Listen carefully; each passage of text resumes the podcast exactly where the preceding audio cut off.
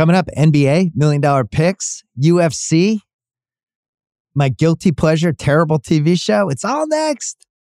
This episode is brought to you by Michelob Ultra, the official beer partner of the NBA. I love the NBA. When game day comes around, win or lose, this is the beer you want.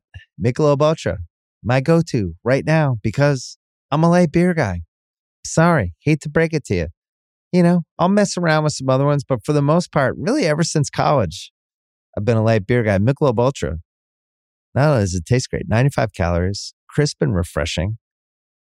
Put it in your fridge. Watch how people just grab it. All of a sudden, they're gone. I also like Michelob Ultra because they're getting fans closer to the game right now than ever before with exclusive NBA prizes and experiences like signed memorabilia and courtside seats. Enter for your chance to win at michelobultra.com slash courtside LDA 21 and up. This episode is brought to you by Dunkin'. I love Dunkin'. Dunkin' just dropped a new kind of energy. They call it sparked energy. I mean, they have peach sunshine. I'm a huge peach guy. Like peach with drinks, I feel like is one of the most underrated drink combo kind of starter things that we have. Well, in this case, these are delicious. They're packed with caffeine and vitamins and minerals that give me the energy I need to get through the day. And a medium's $3 now through March 19th. So drop by and get sparked by Dunkin'. Sparked energy drinks are fruit flavored, contain 0% fruit juice. Beverages contain caffeine from caffeine and guarana. Participation may vary. Limited time offer. Terms apply. We're also brought to you by the Ringer Podcast Network. I forgot to mention on Tuesday's pod, we put up a new rewatchables on Monday. We did So I Married an Axe Murderer, uh, one of my favorite 90s comedies. And it was me and Sean Fennessy and Chris Ryan. We had a great time. I put up a lot of content this week because we had the three part NBA over under podcast as well with Russillo and House. Did Sunday's pod, have this pod. Sorry for all the content. It's a lot of me, a lot of talking. Uh, I do have some some ringer news for you. Austin Rivers, yeah, he is spinning off onto his own feed that is called Off Guard. It's Austin Rivers and Pasha. They've moved on Tuesdays and Fridays. They're going to be putting up podcasts. Make sure you follow it on Spotify. Also on that Ringer NBA show feed, the group chat podcast, which is excellent with Verrier and Waz and Mahoney. They're going to be going now basically Sunday, late morning, early afternoonish, and then Wednesdays. So they're moving to twice a week. So that's our basketball news. Also, we had our first true crime pod, the first ringer true crime pod we've ever done. Justin Sayles, my guy, New Englander, still kept the accent. Um, one of our finest.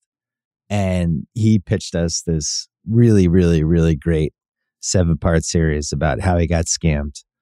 That is what episode one is about. And it just keeps going. It keeps going, gets weirder, gets weirder. There's no way you're not going to like it if you like true crime.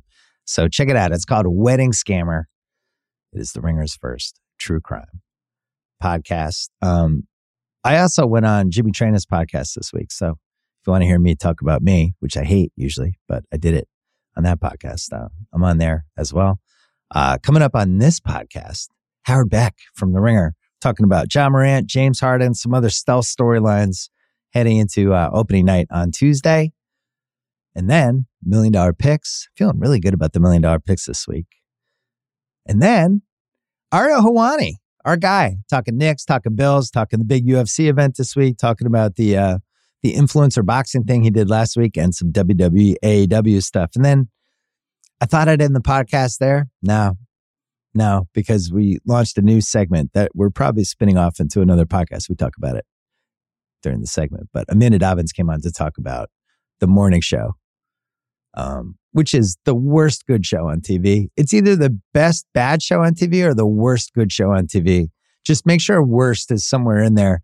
It is just inexplicable. It's unbelievable. I can't stop watching every episode. I hate myself for it. Amanda and I are going to break down all the reasons why we just can't believe the show exists. That is the podcast. First, our friends from Pearl Jam.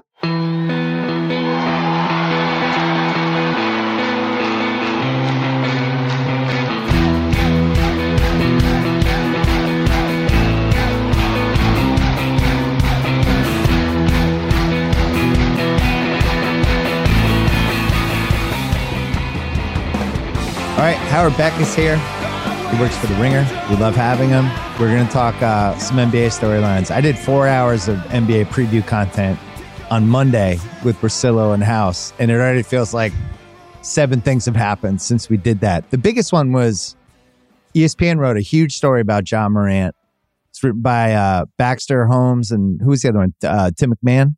Yeah, um, that they reported for a while, and Tim, Tim McMahon the timing of it was interesting. You know, the heading into the week of the season, I also thought Ja's absence was being slept on a little bit, especially when we are talking about the futures, where I think their over under was like 44 and a half, 45 and a half. And I was like, Ja's gone for 25 games. This feels like a big deal. Plus, what are we getting when he comes back?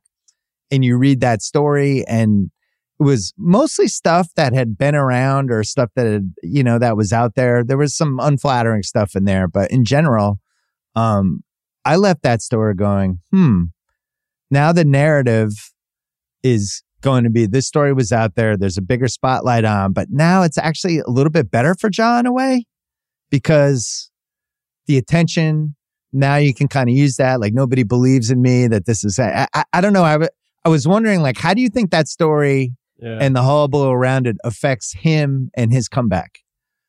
Well, it's interesting. Uh, by the way, I'm only about like 90 minutes into your like five hour marathon. On yeah, yeah, so gonna, we'll be I'm, done over the weekend. but I, have got I, I, listen to pods while I wash dishes or while I'm on the treadmill. I'm gonna just like have to. I need more dirty dishes and I need to get into better shape. And by the time the end of the week, I will I'll be through it.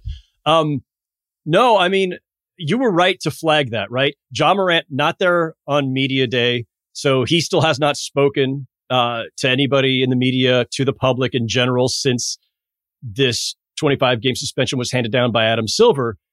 That that the story came out now. Look, I haven't talked to our friends at ESPN about uh, you know the reporting process, everything else, but those things take time.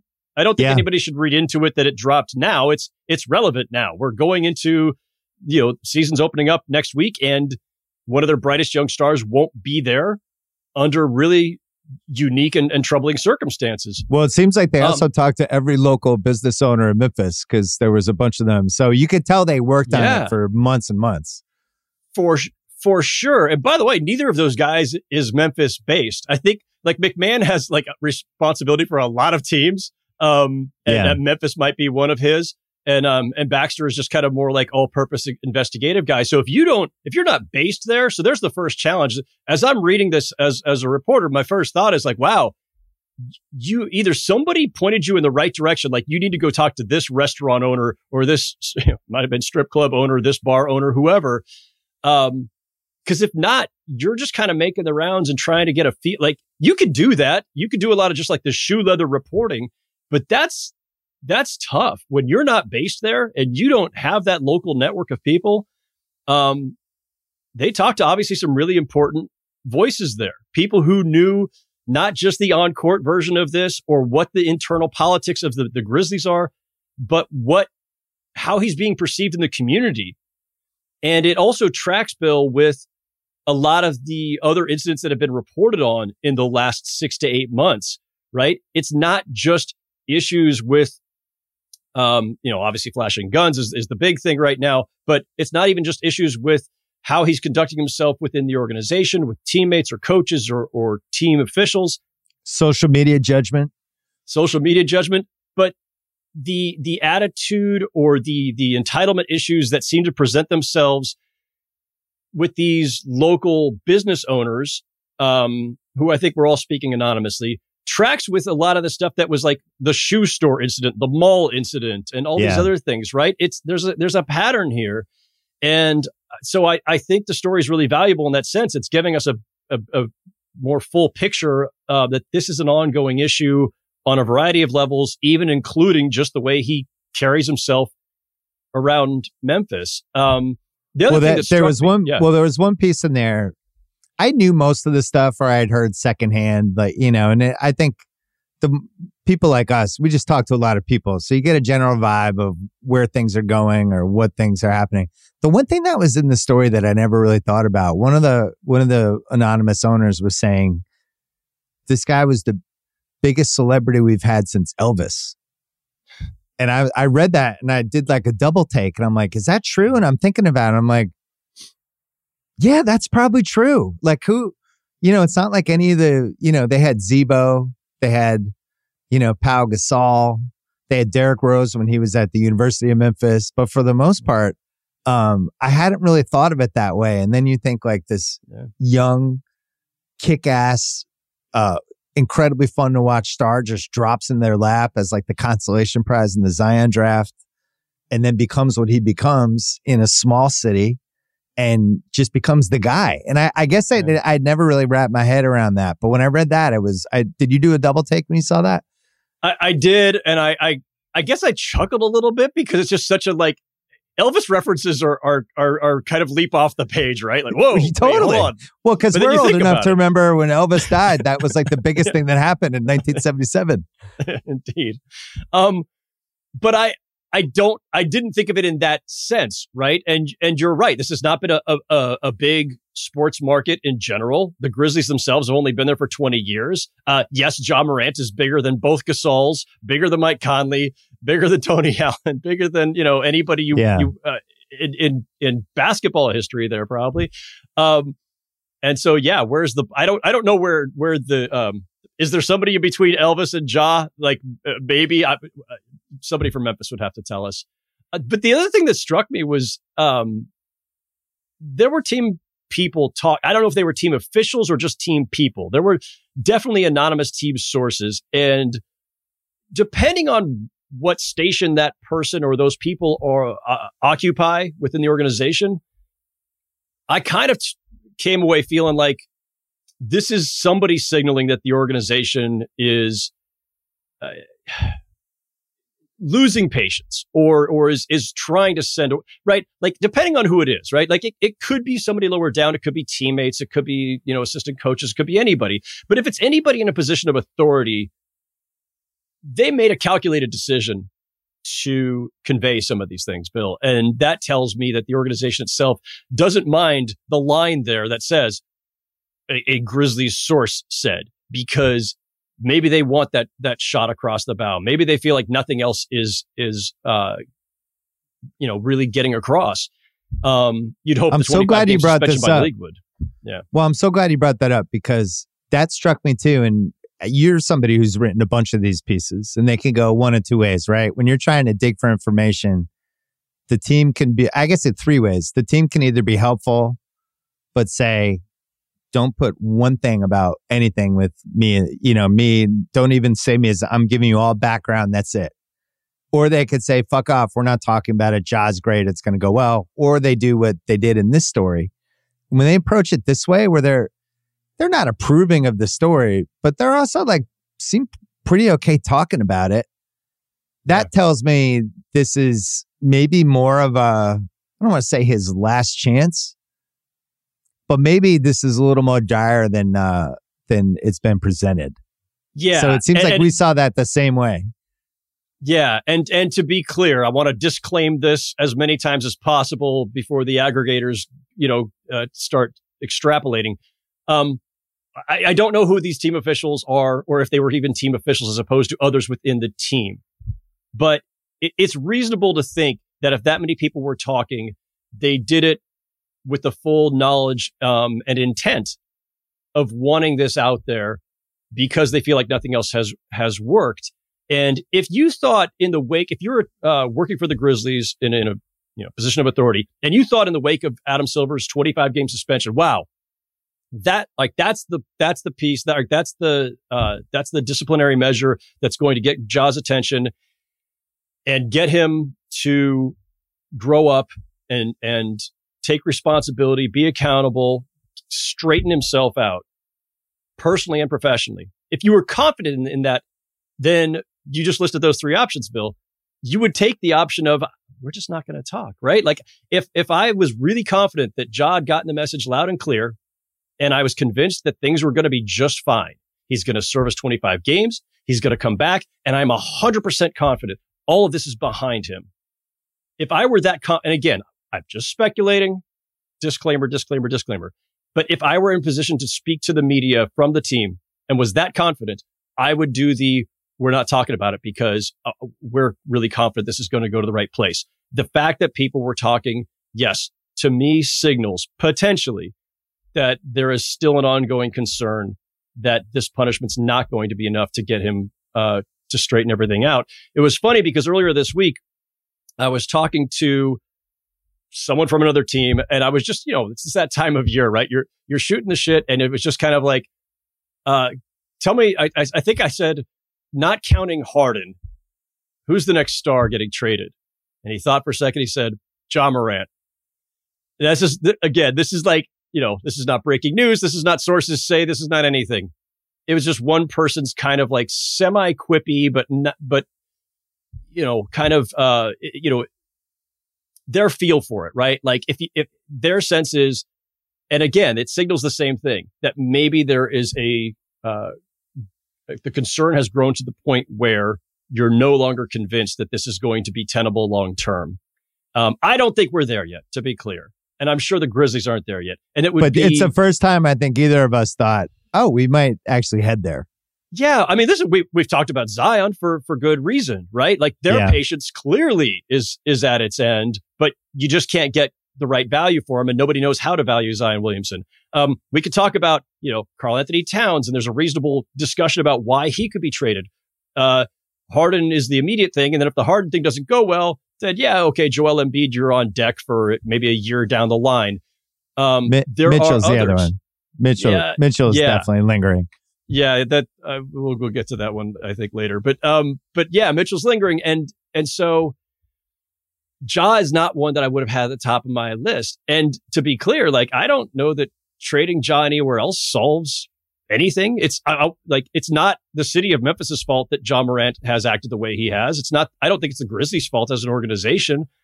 It's not one of those things where oh, just get him somewhere else, he'll be fine. But sometimes you do have to have your world rattled a little bit. You mentioned Zach Randolph earlier. Zach Randolph, people go back, go Google Zach Randolph and the stories about him early in his career in Portland and the way he was perceived. And you would have thought he was the, the biggest just knucklehead jerk, whatever, like any negative thing you could think about because he was part of that era of the Trailblazers and he was involved in some things and he had a, a, a group of friends who were involved in some things in Portland that cast him in a very, very bad light. He gets uh, traded a couple times, bounces from New York to the Clippers to, to Memphis. He's now a folk hero. By the way, Zach Randolph, one of the all time great dudes that I've covered. Just, he's just a big teddy bear. He's a great guy. He's not any of the things that I think people perceived him to be early in his career. And maybe it took him being traded a few times before he settled in. Ja is a much higher ceiling talent uh, and a lot more riding on him. So the stakes are higher. Uh, but just in terms of individuals who sometimes benefit just, I hate, I hate the idea that a change of scenery does it right. Again, it's not about Memphis. This is not any, any town or team's fault. But sometimes you just have to have your, your foundation. Something of fresh start's a fresh start. Yeah. Also, when the history of the NBA is when these guys hit their late 20s that have had some issues in their early mid 20s, they tend to grow out of it and become better yeah. bets, become more mature. We've seen that over and over again. It is funny though, this Ja, this Ja story and just the possibility of him being traded and all that. This is kind of the NBA we grew up with, right? So you go all the way back to the cocaine era. And back then you had none of the intel we have now. And it was the league was not covered the same way. It was basically like one national reporter is Peter Vecsey and that's it. but you would have like Michael Ray Richardson on your team and know he had a coke problem, and you would just trade him to Golden State, you know, and be like, "Hey, you interested in Michael Ray Richardson?" And Golden State's like, "Yeah, that's what do you want for him?" And all of a sudden, and these guys were moving around, and that was what was going on in the seventies and eighties, like people passing problems around.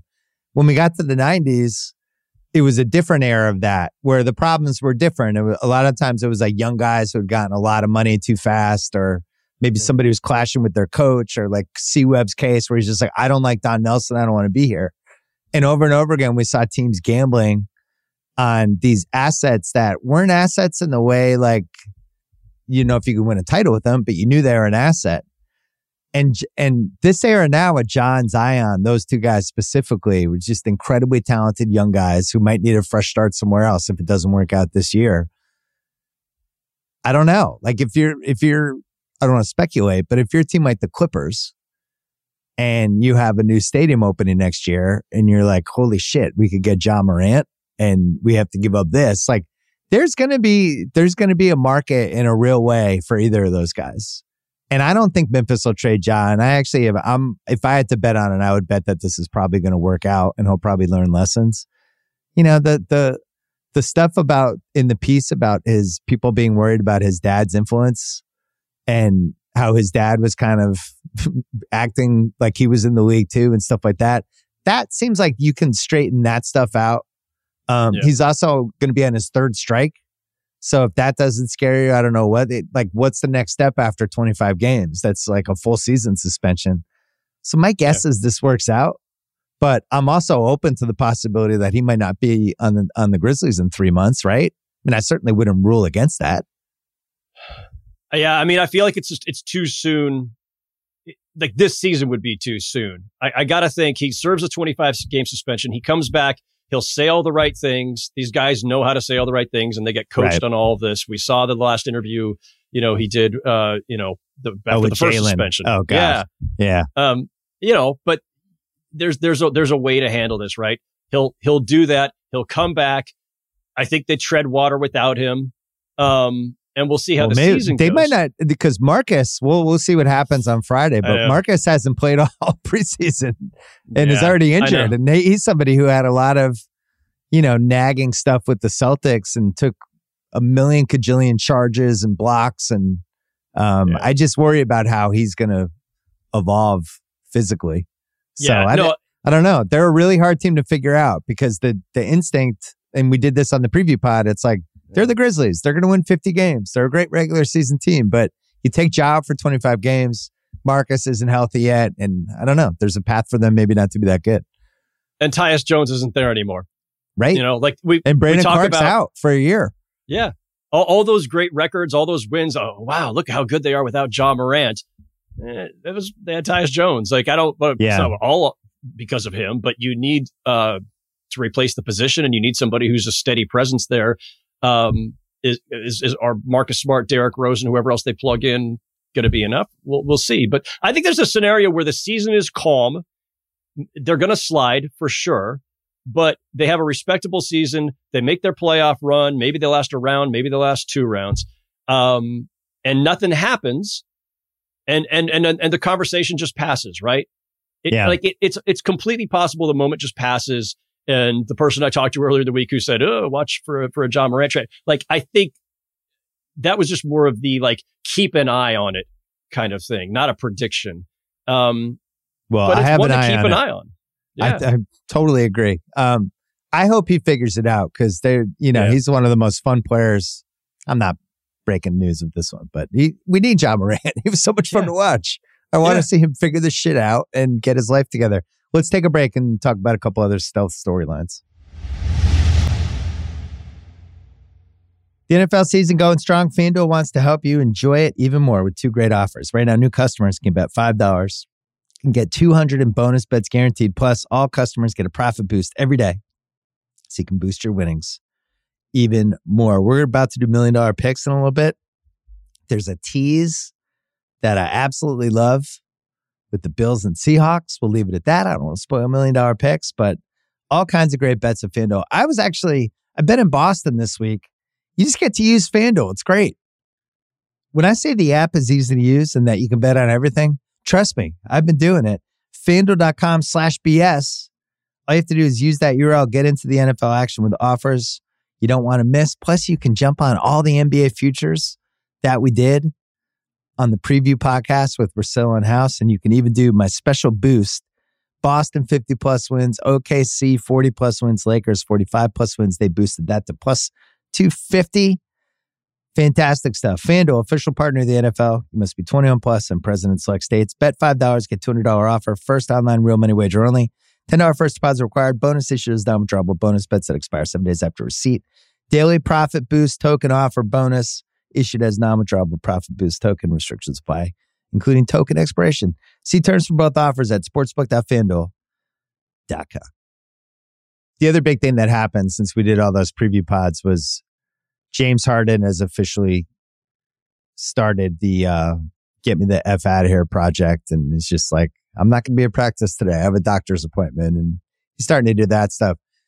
I think whenever a player wants to get traded, the, I remember when I was researching my book, I was fascinated by Rick Barry just in general. I did a lot of Rick Barry content in my book, but one of the things he was, he ended up on an ABA team in the early 70s. I think it was Virginia. And he didn't want to be in Virginia. He wanted to get the F out of there.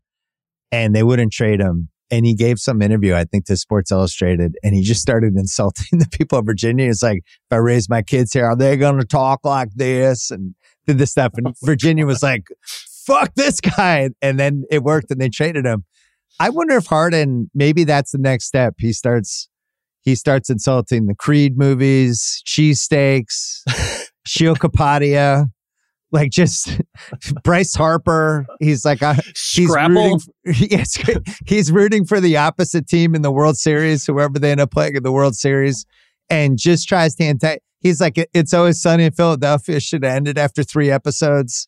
Um, just whatever it takes to make Philly be like, you've got to get this guy out here now. But it seems like we're headed toward a Clipper trade. And I, how is Terance Mann the holdup in a James Harden trade? I just don't understand it. How is this the holdup? you would you would uh, you would message me ahead of the show like, hey, what are some like stealth uh, topics here? So I can't. I just like jotted down a bunch of ideas. Um, one of them was Terance Mann, and I don't say this lightly, and I tried to be flippant when it's people's jobs in the line, but, but Terance Mann's going to get somebody fired, Bill. Either the Clippers hang on to him and this season crashes and burns and they never got hardened because they held on to Terance Mann too long and it's going to cost people. Or uh, they do trade him, um, or excuse me, or this, it's on both sides, right? If Terance Mann's the holdup, then Daryl Morey can't trade James Harden either to the Clippers. Um, basically, if Terance Mann is the sticking point of this trade, everybody loses. Harden loses. Right. The Sixers front office loses. The Clippers front office. I, I cannot believe I, I, I, uh, it hit me in the midst of, um, processing all this. Like Terance Mann, like he's 27. He's, he's, you know, this is prime, but he's been in the league for a few years. He's, he's good. Right. He's solid. He's swings People from think he's like 19. Starting. Yeah. Um, he's good. Like he's, he's really good. And listen, I, I know from the Clippers side of it, the reason they value him so much is not because they think he's going to suddenly burst into to perennial all star. It's that they have a lot of high end and a lot of plug and play guys at the other end. They don't have anybody in between. Yeah. And he's their one guy, like reasonable contract, good player, doesn't mind starting or coming off the bench, will guard the other uh, team's best perimeter guy when he's on the court. He's, he's low maintenance. He's, and if they trade him, they don't have another Terance Mann. Like I get that, but James Harden might be the reason they either do or don't finally make the finals with Paul George and Kawhi Leonard. Um, like they're that, not making the finals. Thing. They're not making I, the finals with those three guys. I hate to break it to you. I, am not saying they are, and I wouldn't put James, my money on it. James but, Harden is still James Harden. He still have to win three straight playoff fair. rounds without flaming out in some terrible way. I'm just saying, if if you're the Clippers and you've got uh, Kawhi and Paul George in their walk years, assuming they don't extend them. And you've got a new arena, as you alluded to, opening up in a year. And we're on year four, whatever it is, of, of this experiment that has not produced results. And everybody's, you know, the urgency, you know, is, is amped up. And if Terance Mann is the difference between either making the play for James Harden, who, who, listen, whatever his faults or deficiencies are, they're there. Um, there's, who else is available? Like, who else are you getting if you don't get Harden? And in, are they going to the finals with what they've got without James Harden? Like, that's also a no. So I, I just well, I the just fear that, for the isn't the fear for the Clippers like who are we bidding against? So yes. I have to give you a pick. I have to give you Terance Mann. I have to give you some sort of swap, and there's not one other bidder in there. And Harden's demanding he comes here. Like, why do I? We're not Matt Ishbia. We're not just going to give you 130 cents in the dollar because your player wants to come here. But the the fear would be that if you wait two months, then all of a sudden Miami's like, yeah, we'll take them. They're bidding against themselves, like they they truly are. But they're bidding against exactly what I'm saying. They're bidding against the downside of not getting another star type player, even one who's in, in his early mid 30s and yeah, yeah, never comes up in the in the postseason. But on that team, you're not relying on James Harden to to you know, take you home of game five in the semifinals because you've got Kawhi Leonard and Paul George presumably healthy and playing. So there's less on him there. Um, you're bidding Can I tell you a secret? for real. Yeah. I would go the other way. I would trade, I would trade, uh, Kawhi and Paul George. I think that team's it. done. I think they're a carcass. I, I think I think it's a I wrap. That, There's better teams in yeah. the West, and they don't. You give me those guys for 82 games. I still don't think they're one of the best three teams in the West, and I think their moment, their role players aren't nearly as good. Some of them are washed up. Yeah. They have no young guys on the horizon except for Terance Mann, and he's 27, as you pointed out. And I just, I don't see it. I don't, I don't think they're one of the eight best teams in the West. No, and this is like a hundred news cycles ago, so it's hard to remember. But there was a little, remember, glimmer uh, or, or window there in like mid to late June, maybe before the draft, where we were talking about uh, the Clippers might be open to a Paul George deal. And and yeah. that, like there was a there was a moment they were at least thinking about it, and then it was like no no no we're keeping everybody together we're all in on this we're we're gonna run it back again. Um, but yeah, I, I think there was a really strong case for for blowing it up, trading one or both of those guys because yeah, I, I think at this point, you got to just kind of concede that this is not, you're not getting where you wanted to go. It was still the right thing to do in 2019. Like all these people saying, oh, what a joke. No, the Clippers, the Clippers. It was the right thing to do because it felt like they trumped the Lakers. Yeah. Yeah. And it was the right thing to do. It didn't work out fine. Um, but yeah, I do think it's run its course. And I, I, you know, if you're going to try to, to uh, extend it, revive it, whatever it is, if James Harden's the best you can do to do that, might as well. And if Terance Mann's holding it up, I, I, I was laughing thinking about this. Terance Mann is, is, uh, the 2023 Timofey Mozgov because oh Mozgov oh was, was almost the breaking point of the Carmelo deal yeah. for the Knicks and Nuggets. And right. Donnie Walsh, in his defense, he'd already put so much in that deal. Gallinari, Wilson Chandler, Raymond Felton, picks, everything the, it's not that they thought Mozgov was the breaking point because they couldn't, because he's so great. It was more that this was one more asset that they just wouldn't have for any other purpose. And lest we forget, eventually the Nuggets traded Mozgov to the Cavaliers for two first round picks. Right. Kind of proving the point. Like sometimes the guy that you think is like, oh, well, why are you holding on to him? Well, at some point, he might be valuable for some other reason. But Terance Mann is, is now Timofey Mozgov. You know, I think maybe the Knicks would be the other possibility. Just saying, For fuck Harden? it. Um, yeah. But what I think happens is he can hold out a maximum of 30 days before it affects next year. Yeah. So my guess would be he's just does James Harden stuff for four weeks and maybe comes back on day 29.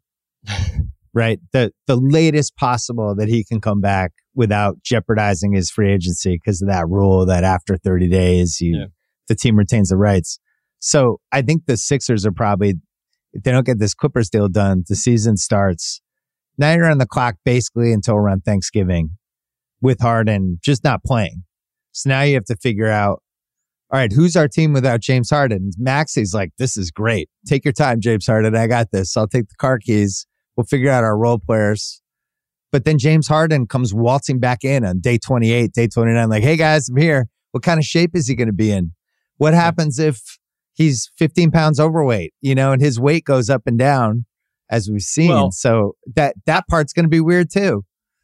The Sixers have a couple of hammers here that I think the Rockets didn't have when we went through this whole saga a few years back, right?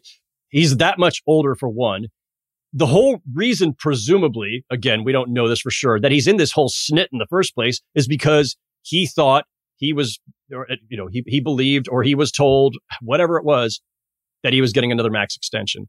Um, yeah. or at least a major payday. He obviously still wants that payday bill. So, like, and he is in a walk year. And the other hammer, of course, as you mentioned, is that 30 day rule where they could hold up his free agency or, or deny him his free agency if he's refused his services for 30 plus days.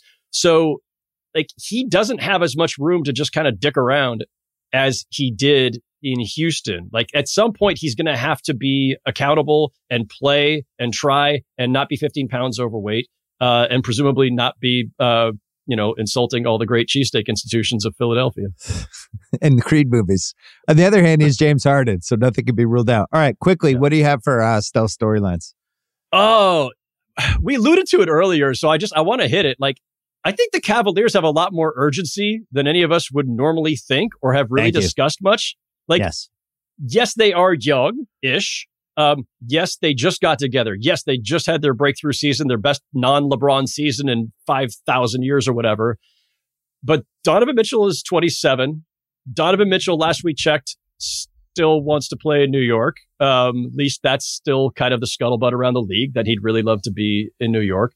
Um, and frankly, like I was never a big believer in the small, small backcourt with Garland. And you know they, they really crapped the bed against the Knicks um, in in the playoffs. I, so I, I'm I'm not sold. Now they had injury issues last year where they didn't have as much time together. Maybe you know second year things will click better, but you got two small guards who are both uh, best as primary ball handler scorer types. And I just that's the that's the biggest fundamental problem with them is the yeah. car keys thing. Because it yeah. should be Mitchell, who was a first team All NBA guy last year, but I love Garland. And I, yeah. Garland just standing on the side while Mitchell is dribbling for 10 seconds is not and, ideal. And they also got to figure out the Mobley Jarrett Allen thing because I'm not, if Mobley can't shoot threes, you can't play him at the four. Like it's not 1985. Right. You know, one of those guys needs to be able to stretch the defense. So, so under normal circumstances, a young team that, you know, has got a bunch of recent draft picks or, or, you know, just made all these moves, haven't had much success, and have their breakthrough year, you figure they've got two, three, four years to kind of figure it out. But this is different. Partially just the era that we're living in, Bill, where guys are asking out all the time anyway, but partially just, yeah, Donovan Mitchell, like the clock's ticking. He has a, a player option in 2025. So that means by next summer, he's going into his walk year. Yeah. And, and that's traditionally been like the trigger point where if you're going to say, get me out, now granted, guys do it with three and four years left now, but the one year left thing is usually that's the courtesy call where I'm going to leave anyway. You might as well move me now. The Knicks thing is funny because, of course, you'd have another small, small issue there with Brunson. Um, but if, if Donovan Mitchell, if the Knicks get another chance to get him, like this time, you figure they're probably going to do it. And it doesn't have to be the Knicks; it could be somewhere else. But they do. I think the clock is ticking on on that that quartet in Cleveland. They'll have they'll have contract and cap issues eventually too. Um, so yeah, like I think this is a really big, important year for the Cavs, which I, you know, like I say, it's, it, it runs counter to conventional wisdom for a team that just got here. Couldn't agree more. So that's, and I would even say an important first three months. Yeah. Because if it doesn't start out great, then the Mitchell stuff will start. Yeah. And it's going to start on podcasts like this because I am convinced he's not long for Cleveland. Um, yeah. I think Miami is an, I'm just watching Miami too because we know that they're willing to move a lot of assets to remain good. And you know, we talked. I went over in Miami on the on the podcast that we did the preview thing. I had I it's unbelievable to me that they're just being written off by most people. You know, they came within a miss three of making three of the last four finals. Like I'm more scared of them than I am of Milwaukee. Like, you know, I, I am. They've had more success. You know, I know Giannis is the second or first best player in the world, depending on how you want to rank it. But I just, the Miami infrastructure and their assets and their willingness to say fuck it and just make trades and do stuff, like I'm scared of them. What's your next thing? No, and I, I alluded to that, by the way, in my five questions for the season, which we ran recently on the Ringer, which is just that, like, what's what do they have up their sleeve, right? The Heat's going to do something. I don't know. They're what. doing something. Um, yeah. How about how about this? You're going to cringe, Bill. You're going to absolutely cringe at this one. What if Ben Simmons is good again? I mean, it, it's it's you're just like blank staring. you're just like you can't even just, process. It's trying to. Uh, even, it's uh, hold on. Okay. All right. So All right, I'm, I'm, i can work with you for a couple seconds. give me a little bit of room. Um, I, I don't place any stock in the preseason. None of us should but he looked more assertive again, more confident again. And there's always been this question for the last couple of years of how much of Ben Simmons' decline was physical versus mental. I mean, he himself cited mental issues in his uh, the late stages of, of his time with the Sixers and why he wanted out. Um, and again, while he's been with Brooklyn. So people around the league have wondered about just whether his head and his heart are really in the game. All physical stuff aside, a lot of people have felt like all right, back or no back, I'm just not sold that Ben Simmons really wants this. But yeah. the guy that I've seen in in flashes in the preseason looks more like like that swagger is there and the aggression is there and he's Have willing to drive again. Um, Have you um, gone in person? Have you seen it with your own little, eyes? a little. You're saying my TV is lying to me. Um, no, I because you you been, live yeah. you live there, so I, am right not going to fully yeah. trust this until yeah. you're at your seat watching this, going, man, look at Ben Simmons during this timeout. He's actually listening to the coach. I popped in for for a little bit. We're pretty far from the uh, the home bench uh, in the media seating at Barclays, but I'll I'll be going to some Nets games early on, and I will have like that is probably the the thing I'll be watching most. Um, but so there's just enough evidence in the preseason to think like maybe he's getting it back. He's he's still only 27, and if and if his head and his body are right, if he's good again, again, I phrase this as a question uh, as a stealth issue. What if he's good again? Now with Mikal Bridges, now you've got two certified all star talents. They're complementary players with each other. Oh, he's a um, certified all star talent, Ben Simmons now. Wow. What a leap. He was all NBA like three, four years ago. It like was, I'm just saying, like if he's back before the I pandemic. Said, I said, what if he's good again? okay. All right. Um, those two, if if if those two are in that that vicinity, maybe not even all star, just vicinity of all star, all star conversation, getting legit all star votes. Um, and you have all these interesting pieces with Cam Johnson and Dorian Finney Smith and Royce O'Neale yeah. and Lonnie Walker and um, and so then it gives them like they already have all this optionality anyway because they've got that boatload of picks from the Suns. They've still yeah. got you know they've got a bunch of their own picks and Sixer picks. They got a couple good like, Sixer picks. Yeah, they don't have their own picks. They have the, the you know the Rockets have swap rights and whatever, but like those may or may not come into play. Um, so they've got a lot of pieces and picks, and I I'm very curious to see like they're they're not on the clock to do anything yet, but at some point there's some sort of consolidation move. Like they're one of those teams where if Embiid or whomever eventually becomes available, maybe it's Donovan Mitchell, like maybe maybe Brooklyn instead of Manhattan. Um, they've got the pieces to do a lot of things, and if Ben Simmons is good again, it's either pushes their timeline up where we can compete now, or he's only got one year left after this one, he was, you know, at one point looked like the most untradeable contract in the league. Maybe he becomes movable again. It's, it's it's a lot of hypotheticals, Bill. I'm not trying to sell it too hard. I'm just saying, what if he's good? No, I, I like how you're thinking though, because there are doors that are open that were all slammed three months yeah. ago. And yeah. the other piece is, you know, we always talked about the best thing that would happen for him and for him to be on like a completely forgettable team in a city that didn't care about basketball. Just make all your mistakes and do your thing. And no, nobody's going to care about this Nets team. I think this yeah. Nets season, it's the first time since they uh, hit rock bottom when they lost their picks, you know, before they rebuilt stuff. It's the first time probably in like five, six years where there's not a meal ticket in any way, shape, or form. That means, hey, you're going to, I really like Mikal Bridges, but he's the guy at the end of the Jumbotron video for them now. And I, I just don't think for what they tried to be for the last few years, um, they're going to be a pretty anonymous team, which I think is good for him. He's going to have a lot of empty nights and that, yeah, a lot of empty home games and uh, a lot of chances to rebuild, get some reps. I'm dubious. I, I say this. Yeah, I say this with all uh, respect for the borough I live in and uh, the fans who go to those games and the organization itself. But um, playing for the Nets at times can be like playing in a small market in that the Knicks take up so much of the, the basketball fandom oxygen here. They're the ones on the back page, good, bad, or otherwise. And so if you're playing for the Nets, the good news is you are in one of the biggest markets on earth and you can get all the benefits from it and yet not have to deal with as much of, of the glare and the scrutiny. So you can kind of like Ben Simmons can get himself back together off the radar a little bit because th- there's yeah. just not as much attention and um and yeah, I do. I think that'll be good for him. The the one it's almost about, like the LA. Yeah. It's like the LA Chargers in the NFL, where the the a lot of the fans that are there are there to go see the other teams. Yeah. So it's There's like, oh, New Orleans is in town. Some Zion jerseys, and yeah, you can feel it in the in the shots yeah. of the stands.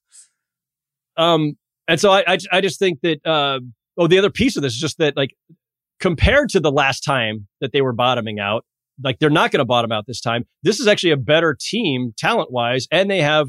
Well, they owe know, their like, picks. That's the other thing. They can't bottom. Yeah, right. But last time that, that that happened, when they sent the Celtics all their picks, uh, they couldn't bottom out, so they just had to scrap, and they had like it was the Spencer Dinwiddie, Joe Harris, Kenny Atkinson coached team that was just going to overachieve. Yeah. They have Mikal Bridges and Cam Johnson, and like Nick Claxton's really good, and Ben Simmons mm, might become good again. Um, like there's there's more here comp- and, and combined with a bunch of picks from another team, from the Suns in this case. So they, they've actually got a much better path back to respectability or at least being interesting. But you're, you're right. Right now, they're, they're, they're kind of a, a forgettable team. I don't think people are going to be paying a ton of attention to. Yeah. Zach did his league pass rankings and I, to me, they would have been bottom three. There is a Simmons oddity thing that'll be fun for like two weeks to be like, oh, what does he look like? Give me one more stealth thing and then we'll go. Um, you kind of alluded to this on on the over unders. Uh, I, like the Jazz as like belated stealth tankers. Um, I'm not convinced they really want to win yet, and I'm not convinced that they need to. Uh, last season was all just gravy, basically. Like the whole world thought, and yes, then they got to thump us over the head with it. Oh, you guys all thought we were tanking. We were all going to be like bottom three team. Look how competitive we were. Look how great Lauri Markkanen. Okay, great. That's all. That's fine. I don't think they necessarily expected to be that good. Um, but if you look at where the West is now compared to that, like they could have a surprisingly good season last year in part because the West was just kind of weird and jumbled yeah. and teams were, the Lakers were reformatting at midseason. The Suns were blowing it up at midseason to get Durant. Uh, the Warriors, Warriors had a, a really weird season. Yeah. All those teams are good now, Bill. Like, yeah. like I, if you start counting, like I count like 10, 11 teams, maybe even 12 that could potentially be play in to playoff. Uh, and I don't think the Jazz are necessarily in there. So if they get off to a slow start, um, and their their 2024 pick is protected one to uh, one to ten, what's if you're going to be 14th? What's the point of, of, of being 14th? You might as well just be 10th or, or, or worse so that you can keep your pick.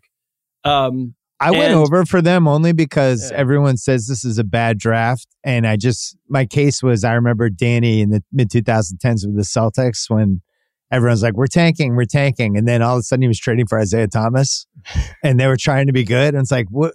And I just, I don't know if he has strategies necessarily like that. Like if there's yeah. an asset, I like that they, theory because they were in on the Dame Lillard. Like by all accounts, like they really kicked the tires on Dame, which I I thought was bizarre. But I think he looked at it like there's an asset. I wonder if I should go get it. So, um, yeah, the I top ten thing the broader, is the case for it, though. The, but the broader timeline too is this: it, we're only a year removed from when they blew up like a, a perennial playoff team, right? A, a, team with two stars and, and Mitchell and Gobert. We're only yeah. a year removed from that. So you've got, you have time. Like there's no urgency. No one's clamoring like, oh my God, we've got to get out of this rut. You've got time. He can afford to be patient.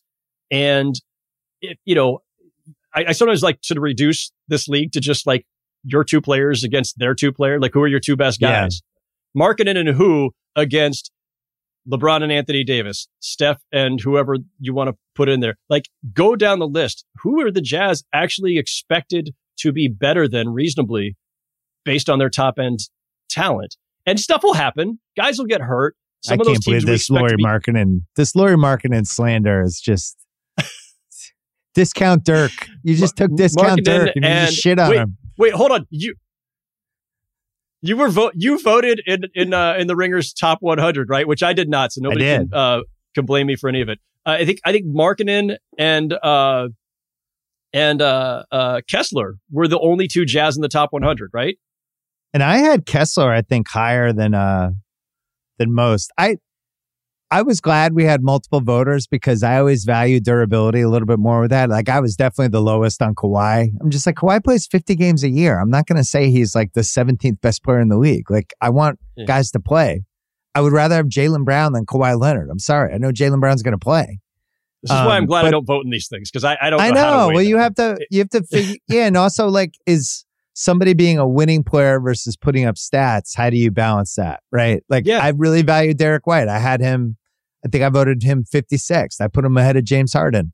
James Harden's more talented yeah. than Derrick White is, but Derrick White I know is a better player if I'm trying to win basketball games. So totally I, fair. But everybody else has. I wouldn't argue if somebody else is like James Harden. You know, was going to make the uh, All Star team last year and probably should have. He led the league in assists. Like, there's no way he's not one of the best 25 players in the league, and I see that side too it's, it's it's like before Brunson started to blow up last year, even in the early stages of the season, I remember having this discussion with people. Like the best point guard in New York was not Kyrie Irving, it was Jalen Brunson. Like Kyrie's yeah. way more talented, but you'd rather have, and I think most teams would rather have Jalen Brunson and, and especially what Jalen Brunson has evolved into. So yeah, sometimes it's about what, the, the, player's complete makeup and whether or not you, it's that intangible thing of like, is this guy a winner? Does he contribute to winning? We, we say that a lot in the NBA these days. Does he contribute to winning? Might he like, destroy my team? I think I got back to factor that part in. Can he, yeah, can a, he just like completely destroy us from within in two minutes? Yeah, I think that should count. Yeah. Especially in this day and age. Yeah. Um, so it, it, you you have to consider all of it. But yeah, uh, back to your to your Jazz then. Like it's, I, I it's not dismissive of them. I, I respect the hell out of what they've been able to do with not a lot of of high end talent there. I just think there's a hard ceiling on it, and the West is is everybody's gotten their their their rosters in order now. Everybody's starting the season in a much better place than they were last year. I just don't see a path for the Jazz, and if if if it goes the way I think it, it will, where they're not going to make it, and you decide to lean into the tank, then you start, you go to the next level. Like, okay, does that mean like, you know, Collin Sexton is on the market? Is, is, uh, is Clarkson become on the market? Is, you know, Kelly, like there's, there are pieces they could spin off if they Olynyk. decide to lean into yeah. it. Um, yeah. All right. That's Howard Beck. You can read him on the ringer.com. Start when the season starts on Mondays. You're to be on the real ones with our guys, Logan and Raja. Um, can't wait for that. That's going to be a fun, a fun part of my uh, my Monday experience and uh, popping on this pod a bunch, Ringer NBA show, all that stuff. Great to see you. You got to give me the Ben Simmons scouting report when you go. Try I'm to walk it. near the bench during a timeout. I want I'd want a whole body language report. I'll, I'll pretend I'm going for popcorn or something, and I'll just kind of yeah. like poke my head just in. Kind of stand behind the bench until they make you move. All right, good to see you. You too. This episode is brought to you by Michelob Ultra, the official beer partner of the NBA. I love the NBA. When game day comes around, win or lose, this is the beer you want. Michelob Ultra, my go-to right now because I'm a light beer guy. Sorry, hate to break it to you. You know, I'll mess around with some other ones, but for the most part, really ever since college, I've been a light beer guy. Michelob Ultra. Not only does it taste great, 95 calories, crisp and refreshing put it in your fridge. Watch how people just grab it. All of a sudden, they're gone. I also like Michelob Ultra because they're getting fans closer to the game right now than ever before with exclusive NBA prizes and experiences like signed memorabilia and courtside seats. Enter for your chance to win at michelobultra.com slash courtside LDA 21 and up. All right, we're going to do some million dollar picks for week seven. Wanted to give you the stayaways first. Washington is minus three at the Giants. It's a stay away for a variety of reasons. The Giants have Tyrod Taylor. If he gets hurt, which happens frequently, their backup is somebody named Tommy DeVito, who I have not Wikipedia'd, but um, you could have easily told me he was a record executive. They also have uh, this new character that I don't really like that much, Angry Brian Daboll. I love Brian Daboll last year. I thought he was coach of the year. This year, he just seems like he's losing it on the sidelines every week. I don't blame him. If you watch his quarterbacks, you'd probably do the same. I don't like the vibe with the Giants. And then Washington, Sam Howell, 34 sacks this year. There's been a lot written about it this week. He's on pace to break David Carr's record by 20 sacks. He has an outside chance to get to 100 sacks. He also has an outside chance to um, go to the hospital because that's not normal. You're not supposed to be sacked that many times. Staying away. Uh, speaking of bad quarterbacks, Bucs minus two and a half against Atlanta and Raiders minus two and a half at Chicago. One of my steadfast rules is you cannot bet on games with crap QBs going head to head. I've just personally enjoyed that. You know, I like gambling as much as the next guy, but uh, I don't play scratch cards. I don't do lottery tickets. Uh, in this, in this, you might as well like play Russian roulette. You have Baker Mayfield who has a thumb injury, Desmond Ridder who was unrecoverably bad last week. I'll never be able to look at him the same way again. The Raiders are either going to play Brian Hoyer or Aidan O'Connell. And then the Bears are playing somebody named Tyson Bagent, who Cousin Sal picked up in my keeper league for $3 and then sent a text apologizing to the group, which I thought kind of summed it up. Anyway, I'm staying away from both of those games. Chiefs minus five and a half at uh, against the Chargers. I'm staying away from this. And we talked about it Sunday. This is the no fun Chiefs. I think it is like watching Goodfellas on AMC when they have all the bleeps. It's like kind of like Goodfellas, it feels like Goodfellas, but it's not really Goodfellas because I don't get into the F bombs. I hate it. I don't like that the Chiefs aren't fun. And you didn't win me over by getting Mecole Hardman back. The Chargers have two wins and they have three losses by a total of eight points. They have 27 terrible decisions they've made during the game. 25 of them have been backed up by the nerds right after they had them.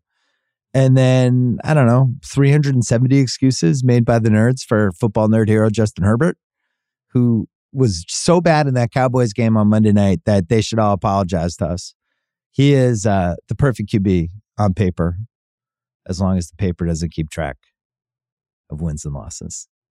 Because in the last five minutes of the game, I just don't think he's going to come through half the time, you know? And I think he's a top five quarterback. So if you wonder why scoring's down, and there's been a lot written and talked about this week about why scoring is down. To me, it simply comes down to we don't have very good QBs. And even the good QBs we have don't seem very good when you're watching them some of the time. So uh, this feels like a classic Chargers win, but don't cover. And I don't bet on those situations. So no fun KC by three, and I'm staying away. I wanted to do the Lions against the Ravens in Baltimore this week. The Lions are plus three. I think you could make an outside case for them being the best team in the league. And last week I almost took them. I didn't, much to my infinite regret, and they killed Tampa Bay. So why not take them this week? Well, the running back situation, it's just like all red flags. And they're saying Jahmyr Gibbs might play, hasn't played in a couple weeks. I don't think he's like a 30 carry guy personally. And then Montgomery's hurt. There's a red flag next to Sam LaPorta now, who I, I felt like was uh, one of the keys to their offense this season. I just traded for, I don't know, that not a lot written about this. Schefter didn't report it, but in my keeper league, I had Mostert on the Dolphins, who is now that McCaffrey's out, the best non QB in the league. I traded him for Sam LaPorta and Zay Flowers because I'm semi rebuilding, but also have an outside chance. But the point is, Sam LaPorta was four bucks, and our keeper rules are it goes up three bucks in year two. Then, if you want to keep somebody for the next two years, it goes up four bucks and five bucks. So I have Sam LaPorta for four bucks, seven bucks, 11 bucks, and 16 bucks. I basically signed him to a four year deal to be in my life. This is my guy, and he's got a red flag next to his name. I am scared enough of the running back situation, LaPorta's red flag, and just the fact that Lamar doesn't seem to have, uh, you know, two weird home games. I, I'm staying away. Sorry, I love the Lions, but I'm staying away. Last stay away, Vikings plus seven at home against the 49ers. I love the home dog potential here, but I did not find a fun underdog parlay leg to put them with. I, this is one of those where I could see them winning the game and I could see them losing by 28 points. So uh, even with all the Niners injuries and Brock Purdy, little confidence, little confidence knock for him last week. Uh, also could be a huge revenge game. My big thing with them is I'm not putting the 49ers in a tease. I don't think they are teasable because uh, I don't like the injuries and I don't like the Vikes at home. Kind of their season on the line. If they lose this game, season's over. Maybe you start thinking about trading Cousins.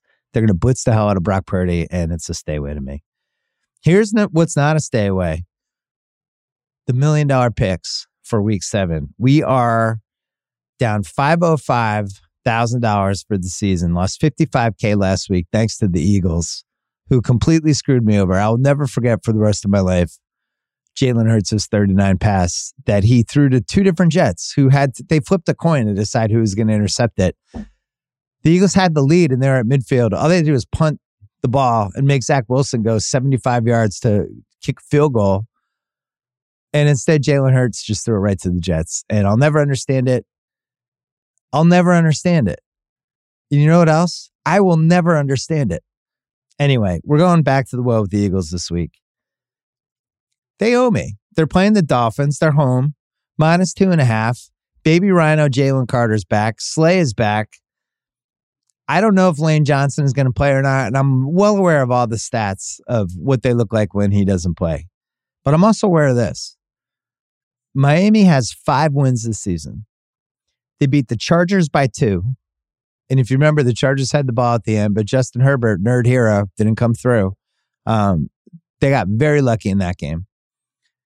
Their other four games, they beat the Pats by seven, Denver by 50, the Giants by 15, and Carolina by 21. These are the other four Dolphins wins.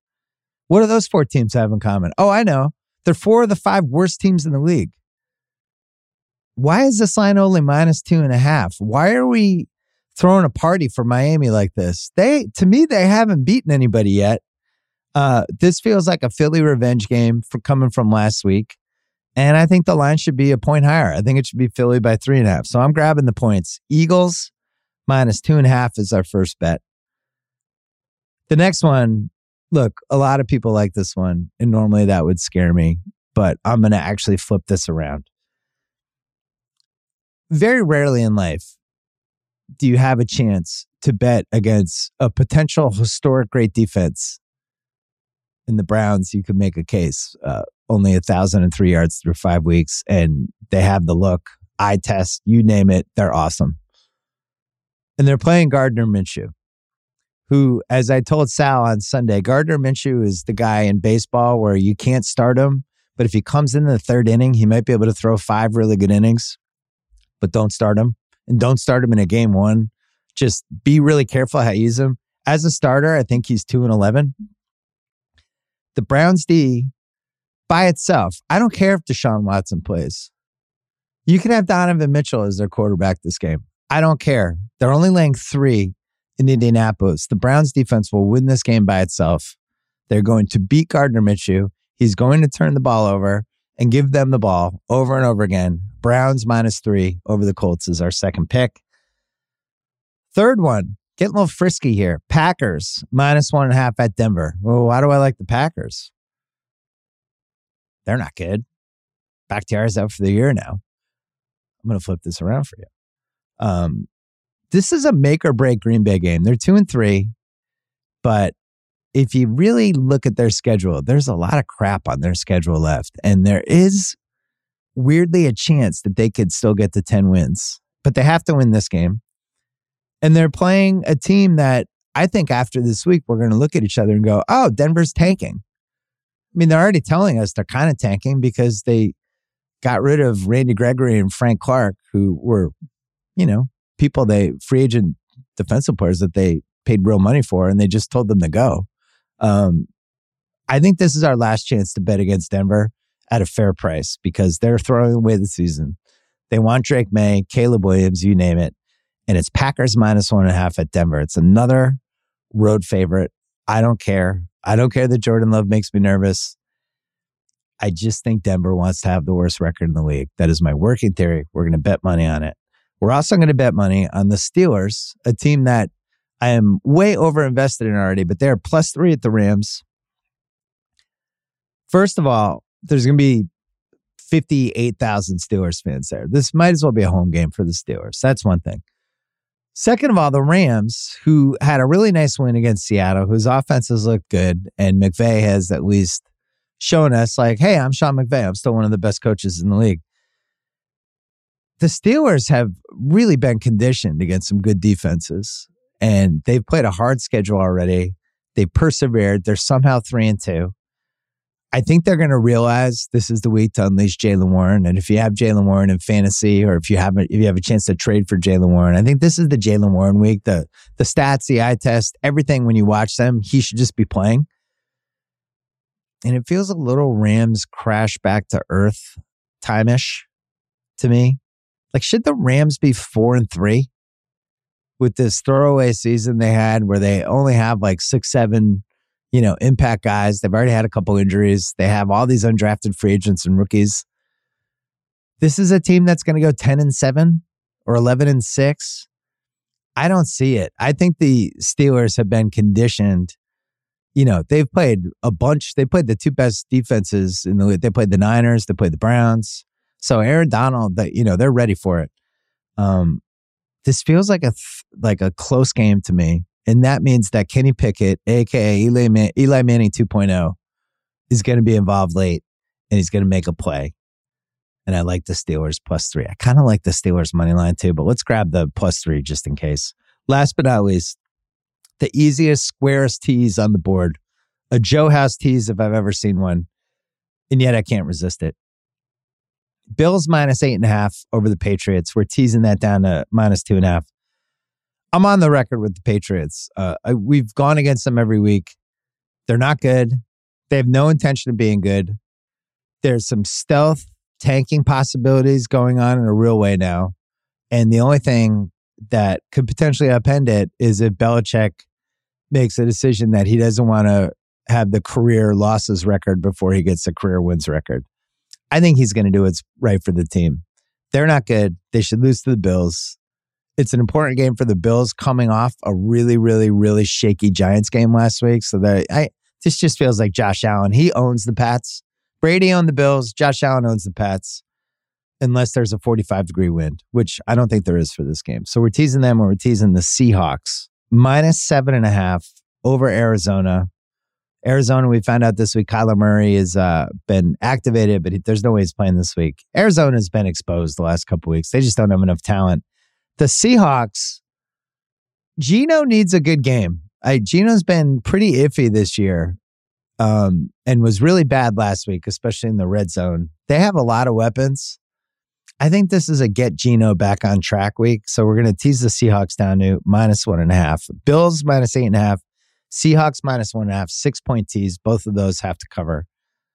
So to recap, we're going to put $300,000 on Browns minus three, Eagles minus two and a half, Packers minus one and a half, Steelers plus three, and then a tease of the Bills minus eight and a half, and the Seahawks minus seven and a half. And we'll put a spiritual amount on the Vikings plus 250 because who the hell knows in that game? But I'm not actually, I'm not putting real money on that. Let's put a Packer Marlboro lights on that one.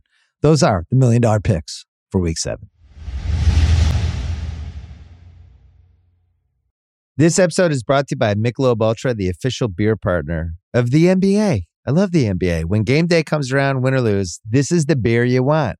Michelob Ultra, my go-to right now because I'm a light beer guy. Sorry, hate to break it to you. You know, I'll mess around with some other ones, but for the most part, really ever since college, I've been a light beer guy. Michelob Ultra, not only does it taste great, 95 calories, crisp and refreshing. Put it in your fridge. Watch how people just grab it. All of a sudden, they're gone. I also like Michelob Ultra because they're getting fans closer to the game right now than ever before with exclusive NBA prizes and experiences like signed memorabilia and courtside seats. Enter for your chance to win at michelobultra.com slash courtside LDA 21 and up. All right, our guy Ariel Helwani is here. You can hear him on the Ringer MMA show. There's a big UFC event this weekend. We're like heading into just what looks to be an incredible UFC stretch, culminating in UFC 300 down the road. We're going to talk about it in a second. We always have a pattern with you. We go football, basketball, and then we dive hard into the MMA. So we'll start football. Buffalo hmm. Loses a key defensive starter every week. You were feeling like after you beat Miami, you're probably feeling like Super Bowl, here we come. Now, how are you feeling? Well, first off, great to be back. Thank you very much. Uh, after losing to New York in week one, I felt horrible. I don't know if I ever felt lower as a Bills fan in the last 10 or so years. I mean, mm. I was mm. disgusted by that performance.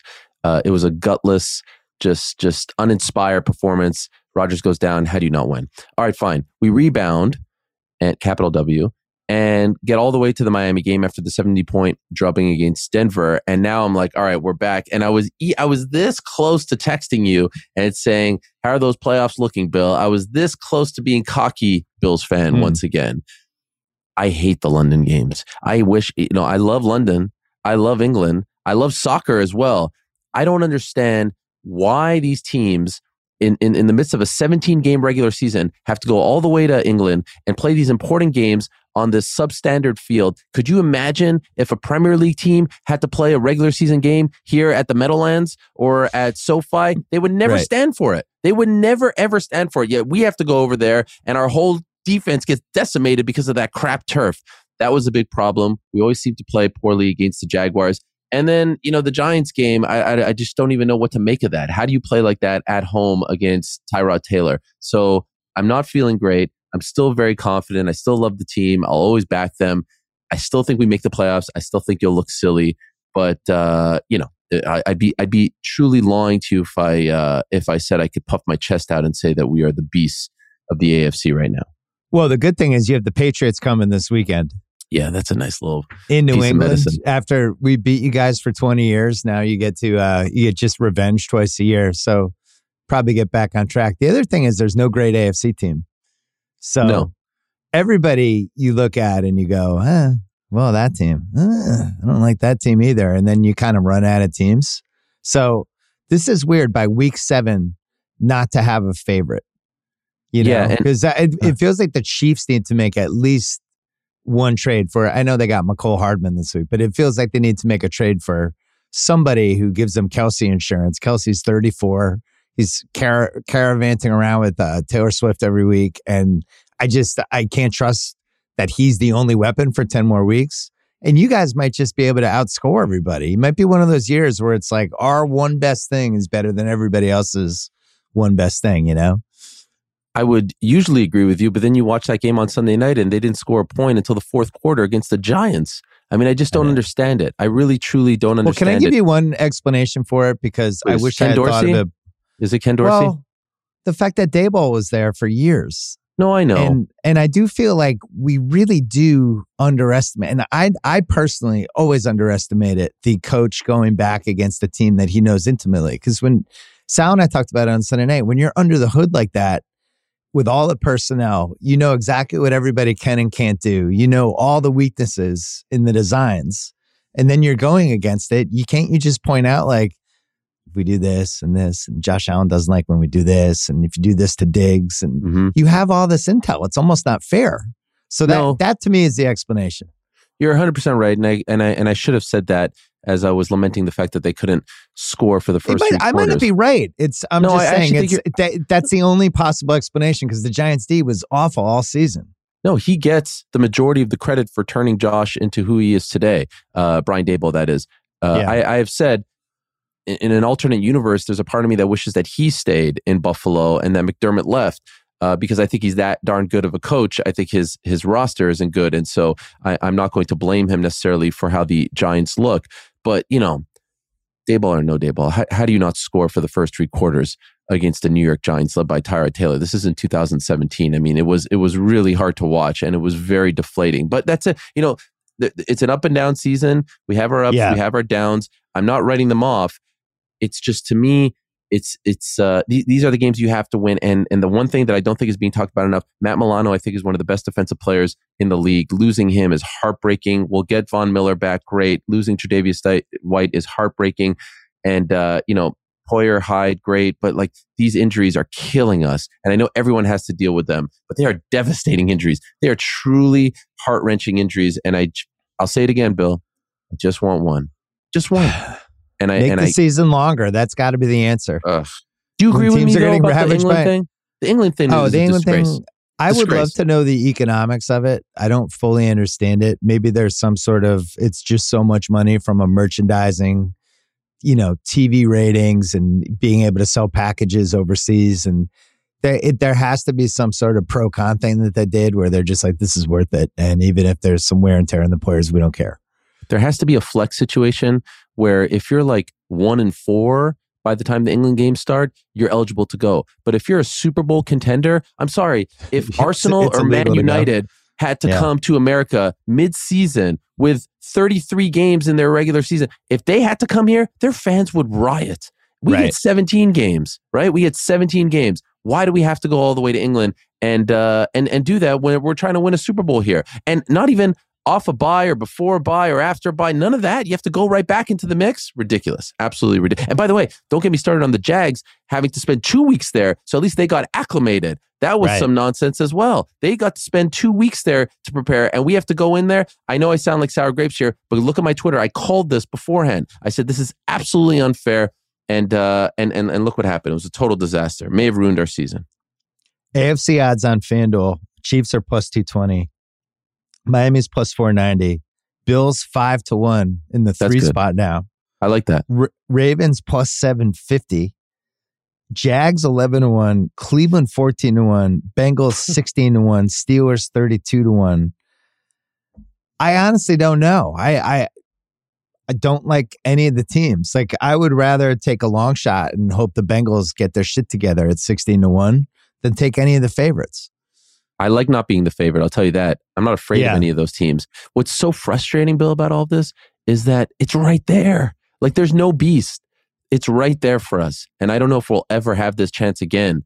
And and and I felt that way two years ago with 13 seconds and all that. But like I, I'm not afraid of the Chiefs. I'm certainly not afraid of the Dolphins. I'm not afraid of the Bengals. I'm not afraid of any of these teams. Uh, I just I feel like we have the roster. I feel like we're good enough. We have the firepower. Despite the injuries, we have the defense. It's right there. I think that they'll turn it around. I think that they'll get it, you know, figured out, and uh, we're going to go on a magical run here. Las Vegas is going to be lit in February. We're going to go crazy in Vegas on the Strip. You'll see, Bill. You'll see. Me and you. The legendary go Vegas run of all time. F one, midseason oh, yeah. tournament, Super UFC Bowl, 300. UFC 300, just all in a row. It's going to be awesome. Uh, your Knicks. Yes. So rough preseason. That's fine. Some defensive lapses. People are already wondering about what's going on, but I I took the over. I thought they were going to be in the high 40s. Basically the same team coming back with DiVincenzo. East is a little worse. And their position for, you know, you have to do this yet again. You have these guys dangling over you now. You the Giannis maybe in a year. I mean, I don't know if you saw with today with the Bucks, like all of a sudden Terry Stotts, it was going to be the lead assistant on the bench. He's just gone. He just was like, I'm out for the Bucks. So they have a new coach. The person who's supposed to be their right, his right hand guy is just out right before the season. So there's some coach flux with them. There's some defense real issues that I think I, I, I just don't think people realize that Dame's not a two way player. Never really was. Um, then you have Miami, who I'm still terrified of, but they it's basically they're running it back with the same team, missing a couple guys, and some pretty guys. Who knows? Yeah, they're missing Cleveland. who knows? They, yeah. you, you, guys spanked them. Yeah, so they'll be better. There's a roadmap that you know you're one trade away from really being interested. But how you feeling? Uh, I'm feeling good about top five. I'm feeling good about the over. Uh, I'm not worried about the preseason. I don't think we'll sneak up on people like we did last year. I think everyone knows who Jalen Brunson is. Yeah. And expects him to be even better and more dangerous, and he'll command a lot more respect. Um, I like the Donte pickup. I like that they didn't blow it up. I like that they didn't try to do something dramatically different. I like that it seems like it's good vibes. Other than Evan Fournier, and like who really cares? There's no drama. There's no malcontent. There's no like really big thing hanging over their heads. It's just sort of like a mid tier Eastern Conference playoff team, missing that big piece to take them into the top three. I'm not going to talk about the Knicks like I would about the Bills I, I, ultimately don't think the Knicks are a top three Eastern Conference team, but I think they're a top five or six Eastern Conference team. I think they can they can avoid the play-in tournament. Um, but they're they're missing that piece. But guess what? After the last twenty years, I'm okay with that. I'm I'm okay yeah. with a solid team with a great point guard with some pieces here and there. Let's see how RJ matures after the World Cup showing. He looked good in that. Uh, no problem. Last time we spoke was leading into the USA game. We don't have to bring it up. Don't worry about it. Uh, and I love the fact that you guys are avenging, uh, putting together the Avengers for Paris. What a jinx podcast for us. We were no, it was great. That was the last time we talked. It was like U.S. Canada looming, and then they both lost. No, no, we got U.S. Canada. It's fine. I'll take U.S. Canada we, we, in the bronze just medal. the third place game. That's fine. That's fine. I just love how all the guys are now coming together to beat yeah. Canada. Who would have thought? They just, they're so embarrassed by the notion that they lost to Canada that they all have to come together to try to beat us in uh, in August next year. Guess what? They have no answer for Kelly Olynyk. No one does. So you know, KD and all these guys, they could stay at home if you ask me. But uh, I, I'm I'm cautiously optimistic about the Knicks. I'm okay with the top five, and uh, I'm curious to see what happens around the trade deadline. If they're if they're you know if they're in the running for something, if they overachieve just a little bit, do they go for the gusto? Do we wait for next summer? I'm, I'm, I'm cool with this. I'm okay with this. This is okay. Uh, being a top five team is okay. I would have taken that in 2009, 2010. I'm, I'm totally okay with that. You guys are in pole position for something. Yes. It's you definitely like one of the leading suitors for assets. And as we know in the NBA, shit moves fast. Uh, all right. So you, last week you were in, where were you with? Manchester. Manchester. Beautiful Manchester, England. Well, my son and I, um, we pay per viewed it. He insisted. Oh, yes. Nice. The first fight, the first main event was yep. an absolute disgrace. It was one of the worst things I've ever seen in my life. I've never seen some somebody just decide not to throw punches for five rounds as like a strategy. Um, I'm good with never seeing a UFC fighter box again. Hmm. And I know why the Pauls, and I, it's a smart move by them. They're taking these guys who are these names, they're grapplers and they're tough, but they also don't know really how to box. So, like when Dan Henderson was like, "Get me in on this," that was the no. first time I said, oh, that would actually be fairly interesting because, you know, he actually could throw some hands. But for the most part, these guys aren't boxers. So, how long do you think the Pauls can snooker the American public into thinking they're watching real boxing matches when they're not actually watching real boxing matches? Because they've now snookered me and my son, I would say, four or five times. So, how many more times can they do this? First of all, I love that your son is even into this. This is tremendous. He I need loves to do a it. pod with him. I'm glad that they got him into boxing even more. Like, he really enjoys it. He cares. And that's actually a, a really important thing to note. I was there. I bet like this year I went to Spence Crawford, I went to Tank Garcia, both at T-Mobile, right? Honest to God, there probably wasn't a thousand people in that 20,000 seat arena by the time the co-main event happened for those massive main events, right? No one shows up for the undercard. On Yeah. Saturday for this Misfits boxing card, not only was it probably 70% full before the first fight of the night, like talking about like five, six hours of fighting, by the time the main card started, completely full. And it wasn't even a UFC crowd because UFC crowds typically, you know, show up from the beginning to end. It wasn't even that. It was like a WWE crowd. The amount of 10 to 12 year old kids that I saw there blew me away. This, what they're doing right now with this crossover boxing, and I always have to say crossover influencer boxing, pick your, Yep. pick your word. It doesn't matter. It- you have to call it that because it's something completely different than traditional boxing. It's great that it gets someone like your son to just watch boxing, period. But it's very important to recognize that this isn't traditional boxing. This isn't Canelo, Spence, Crawford, Tank Davis. It's not that. It's crossover slash influencer boxing. The same way pro wrestling and Olympic wrestling aren't the same thing, but they share one word. You have to be able to recognize that these two entities are different, right? WWE wrestling isn't the same as collegiate or Olympic wrestling. And so what this is, is uh, a bunch of guys who are very popular to a, a sector of society and they go in there and they settle their differences. And so I see people getting mad after these events saying like, I feel like I've been snookered. I feel like I've been, you know, bamboozled. Like, what did you expect? These aren't traditional boxers. They don't have the, the, the, the experience. They don't have the time. They don't have the resume like the other people that you see in the ring. So that's one thing I need to note. Number two, Dillon Danis. Well, they with all due could, D- Danis could throw a couple punches. I mean, no, I was expecting. That's the thing. He's I not was even a UFC expecting punches.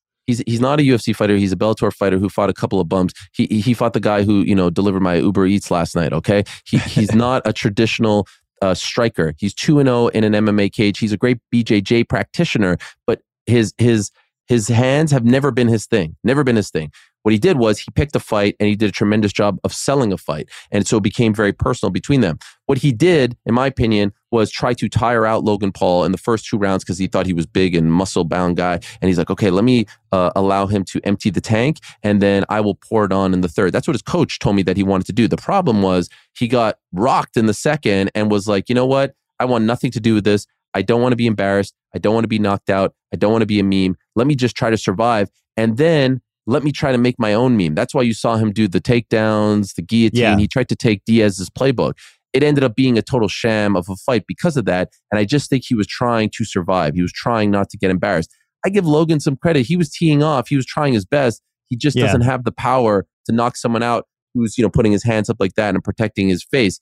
And as he said to me afterwards, I don't think he wants to have a career in boxing like his brother does. I think he's going to go back to WWE and maybe pop up one or more two times.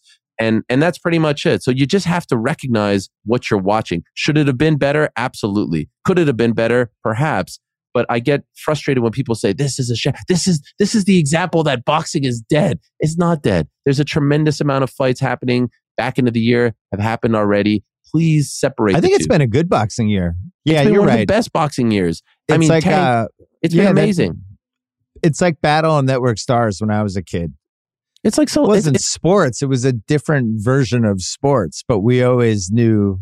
I, I think the difference with this is there was so much bad blood leading up to the Paul Danis fight that you're just like, oh, this will actually, these guys are going to kill each other. So they did a great job selling it. And, you know, I felt a little hoodwinked. By the way, let's not pretend that some fights, MMA and boxing, don't sometimes fall short, right? Like Canelo Yeah. Charlo a couple weeks ago, that was horrendous. It was you know, it it just happens sometimes. But I I agree, I agree that it was frustrating. Uh, I would also say, guess what? I would say the main event was more frustrating than the co-main. The main event no was question. Was awful. The main event was one of the worst fights I've ever seen. They were clinching every two seconds. It's like you couldn't see, like I don't even know what they were doing. That that to me, at least at least Dillon was standing there doing this and, and Logan was teeing off.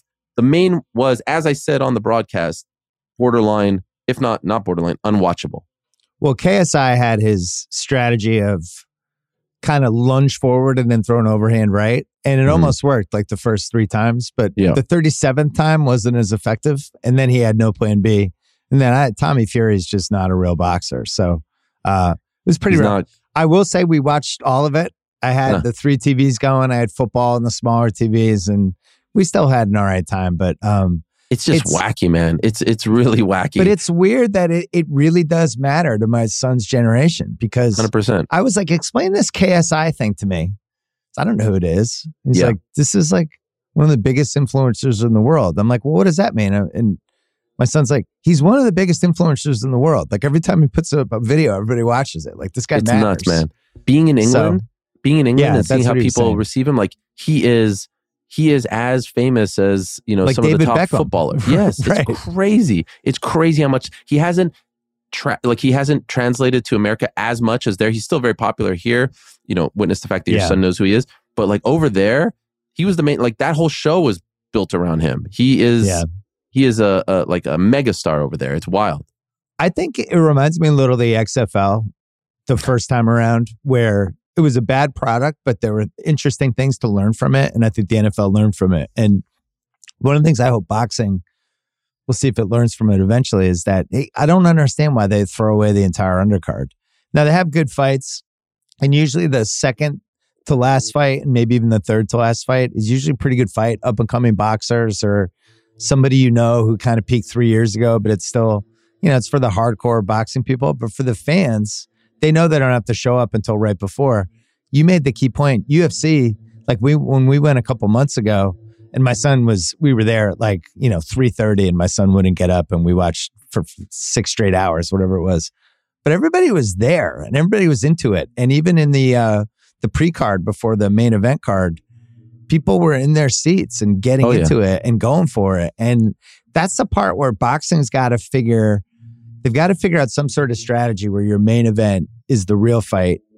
But then the the stuff before it should also be interesting. And maybe they're gonna have to bend and change how they think about stuff. And maybe some of the ways they did it, the old business, that should just be stuff that's on ESPN at midnight, you know, well, for the hardcore, hardcore boxing people, and that's it. Well, like I said, it's been a great year for boxing, in my opinion. I, I refuse to accept that boxing is dying, but it's a fascinating time for boxing as well. You may have well, seen Showtime. on Tuesday, Showtime is out. And so where does PBC go? PBC is home to the likes of uh, Tank Davis and Canelo and so many others. And so do they go to a DAZN, who then is the home of not only Matchroom, who, who are huge, and then also Golden Boy. And does DAZN start saying, hey, you guys have to play nice together and we need to start getting deeper cards because, you know, the promoters yeah don't necessarily want to play nice together and co-promote. Does that happen? Do they go to an Amazon? Do they go to an Apple? It is crazy though. Could you uh, have imagined telling someone 10 years ago that there'd be no HBO boxing and no Showtime boxing? Well, I was at HBO and they killed it. And crazy. You know, they they were in kind of no man's land with it for years and years, but I still felt like I still felt like it was an asset for them and they kind of mismanaged it and then it got to the point where it probably wasn't worth doing. But it, boxing is going where it probably needs to go, which is the streaming universe. Yeah, because it's, it's got their diehard, it's got the diehard fans who are going to watch every single fight, and it might not be as big an audience as it used to be, but you can still monetize that audience. And whether it's seven hundred thousand people or one point two million people, whatever it is, it's a little reminiscent of WWE. But I also think, and I, I was excited to talk to this about like the the merger that happened with with uh, the TKO. Basically, I'm convinced that boxing is going to be the third piece of this, mm-hmm. and especially now that Showtime's out and HBO's out, ESPN's in, but not hundred percent, and then DAZN will probably get bigger. But I mean, DAZN's lost a lot of money. Um, it feels like there's a ripe time here for them to bring their whole infrastructure of UFC, WWE, and then you bring that infrastructure into boxing and then you can have what we're talking about, where you have a huge fight that's just one fight, but you also maybe have a UFC fight and you have these crossover cards and or you have like same day events where it's like boxing's in the afternoon and then UFC's at night or I think that's where the how this plays out. And as you know, Nick Khan was has all this huge boxing, boxing. background. This yep. is like his favorite sport. So I look at it like the landscape is there for the taking, and we have this monolith that's building right now, and it just feels like they're going to grab it in some way. Yep. Uh, your friend and mine, Nick Khan, huge boxing guy, started in boxing many moons ago. Dana White, huge boxing guy as well, has has has flirted with the idea of going into boxing. So I, I think they look TKO as a name only pertains really to MMA right now. It doesn't pertain, it's not a thing in wrestling. So I think they chose those three letters, you know, on purpose. Uh, no yeah. coincidence. And so it feels like something is coming. I, I have no intel on that, but it just it seems like it's right there for the taking. And who's so the streamer? Gonna, it's probably not Apple, and it's probably not Amazon. Is it Peacock? I, I, yeah, it's probably one of the more desperate streamers, right? It's like Paramount or it's Peacock or it's somebody that. Well, definitely needs, not Paramount because Paramount just got out of the Showtime business, right? So there's not oh, yeah, that many point. options. Good yeah. point. I'm just thinking like any streamer that needs to grab basically a pocket of 1.2 million fans or whatever the boxing thing is. But and by the know, way, still, what about the fact that the reported number for the pay per view, the crazy crossover event, was 1.3 million buys? 1.3 right. million buys on a Saturday afternoon in America uh, obviously, it's a big global audience, but like there aren't a lot of fights right now that are generating 1.3 million. So people can laugh at it all they want, but there is a diehard audience that loves this stuff. Let's take a break and then we got to talk UFC. This episode is brought to you by SimpliSafe Spring. On the way, warmer temperatures, more time outside, more time away from your home. Do yourself a favor. Make sure you're doing what you can to protect your place and get a SimpliSafe home security system. Comprehensive protection for your whole home, a great way to keep you and your loved ones safe. What if you're going out for Easter for six hours? You don't think the burglars are going to figure that out? That y'all y'all packed up your car at like eleven thirty on Easter and you drove off somewhere? Yeah, all they need is an hour. I'm not the only one singing SimpliSafe's praises. SimpliSafe, named Best Home Security System in 2024 by U.S. News and World Report, recognized for the best customer service in home security by Newsweek. Protect your home today. I use SimpliSafe and love it. My listeners get a special 20% off any new SimpliSafe system when they sign up for Fast Protect monitoring. Just visit simplisafe.com slash BS. Don't wait. That is simplisafe.com slash BS. All right, UFC 294. One of the things I love about the UFC is that somebody can be a late scratch and then they'll fucking pull some awesome fight out of nowhere. And it's like the guy's got three weeks notice, and people are just ready to roll. I think maybe it's because in in the UFC, if you if you lose a fight, it's not the end of the world. In boxing, if you lose a fight, especially if you're building some sort of undefeated record or whatever streak you're on, and it can be completely devastating if you lose one fight. You know, it just com- it changes how much money you make, how you're perceived by the public. In UFC, it's a little you know, it's a little less risky. But uh, now we end up with the two fights that like my son's going nuts. he he was like, we gotta take Usman under. He's he was saying this is like the first time ever he's telling me the bets like under. He's gonna knock this guy out. It's like we're, we're going under, and I'm like, what? Like, we need to have what, You're giving then. me gambling advice? Yeah. How do you? How dare you? But uh, two under? awesome, no. two awesome fights. Which one are you more excited about? Okay, so I'll say this. I agree with everything that you said could you imagine let's let's talk about like one of the bigger fights of the year. Let's say tank garcia not even as big as spence crawford in terms of like the the fight on paper. Yeah. could you imagine if one of those guys would have pulled out the whole event would have been canceled right? They wouldn't have brought yeah, in someone it. at the last minute. So it's great that the ufc has this system which is why i always say it's built a lot more like wwe than pro boxing where they can mix and match the guys at the last minute. Here right. you have i want people to recognize this. You have islam makhachev the lightweight champion of the ufc he's he's scheduled to fight charles oliveira who he smoked a year ago in Abu Dhabi. It wasn't a close fight at all. Since then, uh, Charles has won one fight, and so they ran it back because there was really no one else. Charles gets injured 11 days before the fight, about nine days ago now, and he gets cut above his eye, can't fight. They call up Alex Volkanovski, who is the featherweight champion, to fight on 11 days' notice after he fought Islam in February in Perth, Australia, and lost by the skin of his teeth when five rounds. No one has fought. Controversial Islam. fight very controversial. And he says, yes, he takes this fight. Alex might be one of my favorite athletes right now just because he is such a no nonsense, like hard hat, lunch pail kind of guy and just says, yeah, whatever. And I get it. He's the champ moving up. He has nothing to lose. He doesn't lose his belt, all that stuff. But come on, man. He's never he's not getting another crack at the belt if he loses this fight. And right. you know, he's got he's got a legacy to preserve here. He he he's taking this fight on 11 days notice and uh, if he loses, That's it for him at 155. And so he goes in there. Oh, by the way, he just fought in July and he just had elbow surgery and he only got medically cleared a month ago and he's taking this fight. It's just amazing. So I will say that I am infinitely more interested in the new main event than I am in the old main event. I like the Volkanovski Makhachev fight because of how close the first one was and the story going into this one way more than the Makhachev Oliveira fight.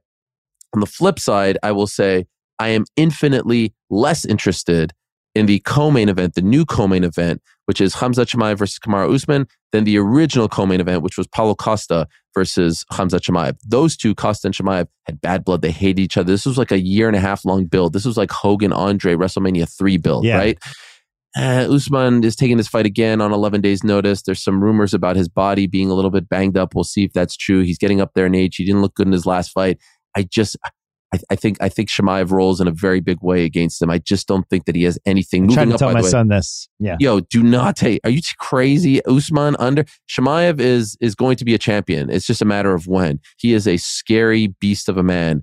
Usman's going up from 170 to 185. Chimaev has fought at 185 and 170. Do not take, please do not take Usman under. If you want maybe to take a flyer, meant, maybe it was the under for the rounds. Maybe it wasn't Usman under. Maybe it was the just the rounds. Regardless of winner, it doesn't matter. Well, either way, my son's an idiot, so it doesn't. Matter. Yeah, matter. do not do that. Do not yeah. do that. Now, you want to take a flyer on uh, Volk pulling off the upset? I'm down with that. You want to take a flyer on you know Volk pulling off the upset with a with a stoppage? I'm down with that.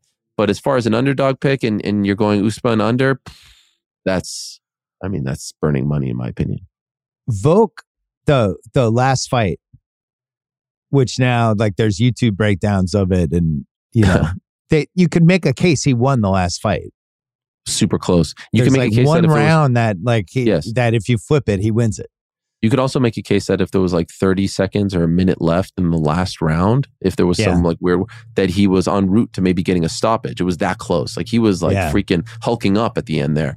So look, it's a little bit different now.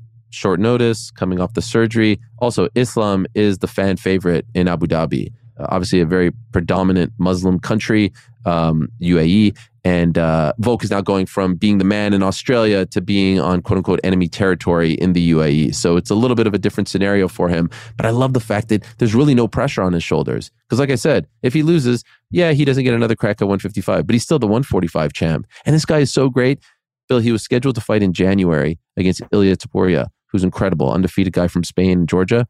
He says, I'm still going to fight in January. Just because I'm taking this fight, don't worry, Toronto. You haven't lost your main event. I'm still going to fight. That's that's like in a little over two months' time. No one does wow. that. The UFC is very lucky to have Alex Volkanovski because he is more active than any champion on their roster. He always turns up and he always delivers. It's it's amazing to watch him. Any uh, sneaky fight on this card earlier that you love? Well, the best fight of the night is going to be the main event, in my opinion. I'm really interested in the Johnny Walker Magomed Ankalaev fight. Um, light heavyweight needs some new blood. Johnny Walker is a very entertaining fighter. He's a little bit kooky. He's the guy you may have heard. Uh, he won a fight at Madison Square Garden. He did the worm afterwards, and he ended up yeah. separating his shoulder. Right. Uh, so the UFC was very upset about that. but he has recently moved to Ireland and got married in Ireland, and now trains at a Conor McGregor's gym, Straight Blast Gym in Ireland and he's on a bit of a winning streak here. He's won three in a row. This is a tough, tough matchup for him, but I think if he beats Magomed Ankalaev, who's one of these strong, durable, terrifying Dagestani fighters, uh, I think he can get a title shot here. And we've got the light mm. heavyweight title um, on the line next month at Madison Square Garden. So uh, that's the one I'm really looking forward to. And there's a young man named Mohamed Mokaev who was born in July of 2000, believe it or not. Uh, and he's fighting a veteran named uh, Tim Elliott and he wants to be the youngest champion in UFC history. And it's close. We're like six, seven, eight months away from that happening. The record is Jon Jones, 23 years of age.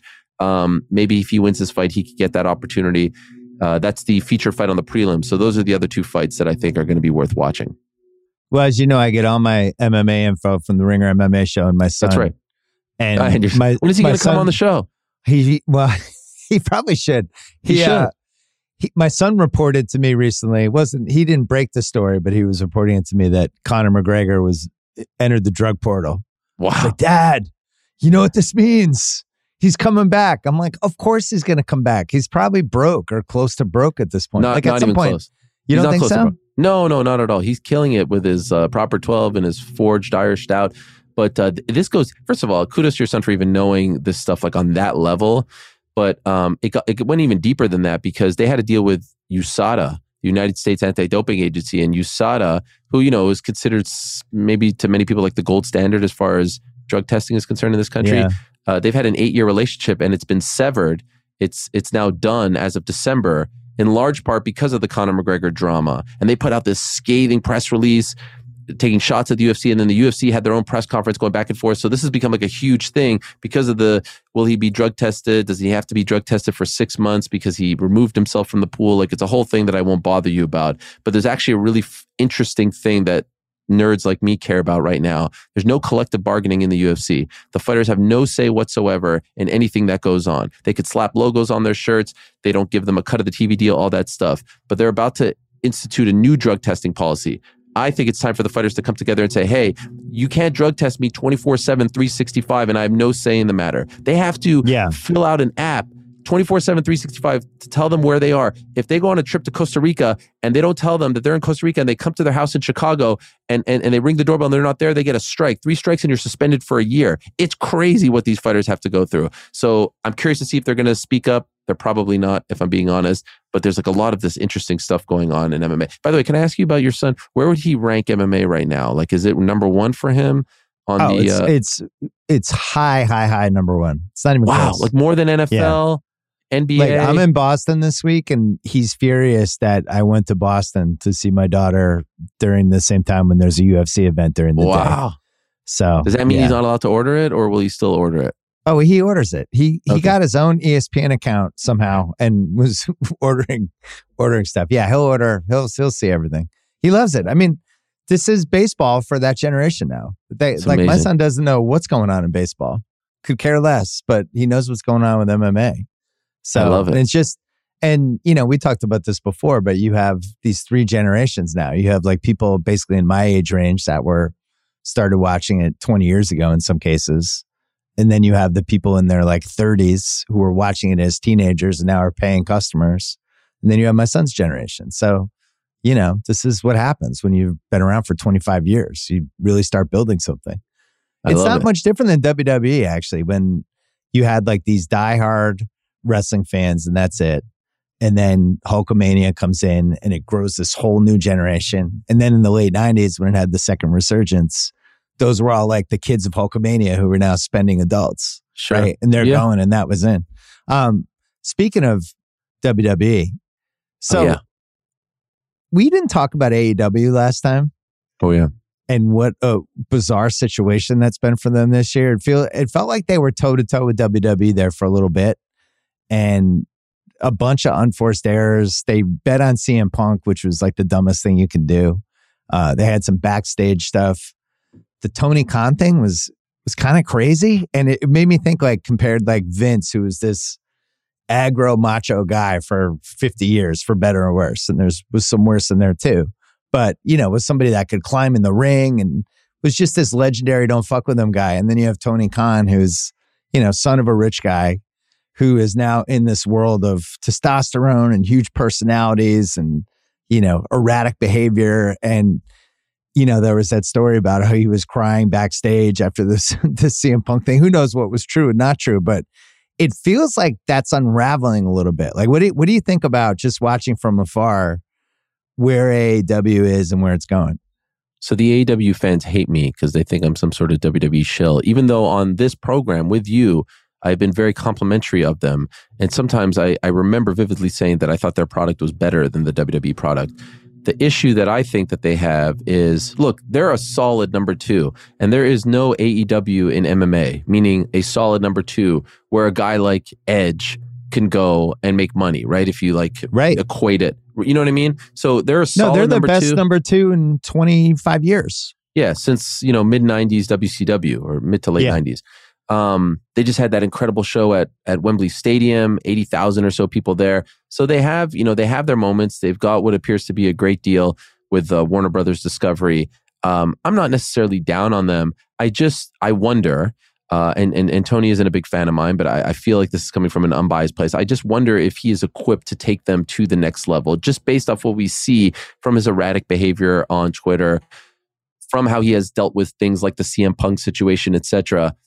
I wonder if ultimately, like the fighters, or excuse me, the wrestlers respect him enough, you know, to not act out. You know how wrestlers are; they're gonna, yeah, you know, they're gonna try to walk all over you and and you know get the. uh you know get get the deal that they want and get the situation or the storyline or the the result that they want and i just don't know if he's you know if if, if he's a a disciplinarian enough and not a fan enough to to like stop things like that from happening because it always seems like there's some sort of like uprising or mutiny going on in the locker room over there now they bring in veterans like daniel bryan and edge who i think will help things out tremendously but it just seems a little bit crazy and you don't necessarily hear of that stuff over in WWE land. Um, but as you know, wrestling is cyclical. There's ups and downs. There's moments where AEW is better than WWE, WWE is better than AEW's. Moments where the business is on fire and then it's not on fire. So I think what he has built is incredible in what four years. It's it's truly remarkable. I do too. It's it's really like it's almost damn near impossible in this day and age to get even some people i see some people like making fun of them for getting 900000 or 800 you know how hard it is to get younger people to watch you know cable tv 900000 on a wednesday or a friday? It's not easy. Like just go look at everyone else's numbers. So eh, my other concern by the way is that i'm worried they spread themselves a little bit too thin. So many pay-per-views three shows a week sometimes less is more and so I think they'll figure it out. And I think they're here for the long haul. And I think it's very impressive. But uh, I think they can use a little bit more muscle, so to speak. I couldn't agree more with that. I think there's too much. And too it's much. hard to tell uh, from a casual perspective what matters and what doesn't. You know, and they haven't differentiated like this is our higher level, this is our lower level. Um, I look where they were like, I think it was probably five years ago when they were forming. I remember trying to convince HBO to do oh. To do it 24 7 when they were launching. I was like, this is going to be a thing. Like that, like TNT's behind it. Um, I th- there's real money because of the Khan family, and the guy's a real wrestling fan. Like, I think this is, I think there's something here. And of that course, they, sick. Yeah, because it was you could have had the ground floor, and they just they missed it. Which you know they've missed a bunch of HBO sports stuff, but um, but in five in less than five years to build what they built has built has been pretty cool. But I'm also surprised now they're at the point where they did build something, and this is the hardest part because they're big enough that anytime anything comes out, anything leaks, um, any sort of bad situation, it's a big deal now, you know. And the other thing is they've spurred the WWE, I think, to go up a level. And WWE is, I think, having one of its better runs that it's had. It's for, from the stars they have from a merchandising standpoint, from a TV standpoint, they're just kind of in a good groove. Whereas a couple years ago, they weren't. And yeah. I would say three years ago, it was like, man, like WWE's mobilized me on Roman Reigns. I'm not even sure he can carry this. Um, who are their stars? Who's the next generation? And AEW felt like this new, fresh car. But now I, I feel like it feels like WWE has held them off. But as you said, it's cyclical, and who the fuck knows? Uh, I love when there's competition. Like I love things like you know some might say it's dirty, but last week AEW had to go on Tuesday because of the baseball playoffs. That was so really fun. Yeah, yeah. They load the deck on NXT and bring back the Undertaker and all this stuff. I mean, and Cena. Yeah, Cena and Cody Rhodes is there. All's fair in love and war in the in the wrestling war, so to speak. But ultimately, this is so much better for the business and for the the the athletes. And you know, it's one thing that they have to get a lot of credit. Like Bellator, who's the number two promotion in MMA, they're about to be sold to the number three PFL. This is about to happen in the next like two three weeks. Yeah. As of right now, unless something catastrophic happens. There is no diehard Bellator fan. There is no fan going to a Bellator show saying like Bellator, Bellator. Yeah, there's no diehard the jerseys. PFL. Yeah, yeah, there are diehard, like diehard, diehard. Like AW could do nothing wrong in their eyes, fans, and that takes a lot. Like it's it's it, a lot of people talk about the tribalism in wrestling, and it can be very toxic online but what they have built in terms of a fan base is extremely impressive. Now, is it is it a fan base that was built because they were tired of WWE or they felt like WWE were the big bad wolf and they didn't want to root for them anymore? Who knows? But the bottom line is they support them. And so if you could build off that and not bring back too much too many of these old guys and not let things like the CM Punk thing happen and not let the inmates run the asylum, and you could truly be like a disciplinarian back there and a good booker, they'll they'll be around for a long time. I mean, Tony should be very proud of what he built. I just uh, I think someone should take away the phone sometimes because it's not a good look when he goes on these meltdowns online. Yeah, the Twitter stuff. Not a good Maybe look. just deactivate your Twitter account. Just let someone else do put those tweets It's- up for you. Especially like, what did he tweet after um after the head to head stuff? And he was like, "That's the first time anything with John Cena's gotten under a million on TV." It's, It's like, why are you doing that? who cares? Yeah, Come stop. on, Stop. It just makes also- it makes you look thin skinned. Stop uh, paying attention to them. Right? You're you're Right. you're Do your own thing. You're doing well They well. would never talk about you. Like imagine Triple H is tweeting like, "Oh, look at that quarter hour with the edge in there. Boy, did that fail." Like just do your own thing, put your head down. You have a legion of people that support you. There's no need to be paying attention to the competition. Uh, do it internally, of course, but I think externally is a weird look. Well, that was the Monday Night Wars. WWE, WWE never acknowledged WCW. And then when they finally started acknowledging them and doing the sketches about Ted Turner and all that stuff, that's because they're getting their ass kicked by WCW. And that's Yeah. that's when you respond, is when you're desperate and you're falling Yeah, I don't So think they're WWE is just never going to respond. Yeah, Sure. they're like, I, cool. I don't think AEW should be desperate. Remember, the turning point was when Tony Schiavone uh, said on, on on on Nitro, "Hey, don't change the channel to the other to the other guys." right. They, here's what about- happened. Yeah. Yeah. Foley's about to win. I'm sure that will put butts in seats. And then everyone went over there and watched, and that was the beginning of the end. So Yeah. sometimes acknowledging the competition is not the right thing to do, good or bad.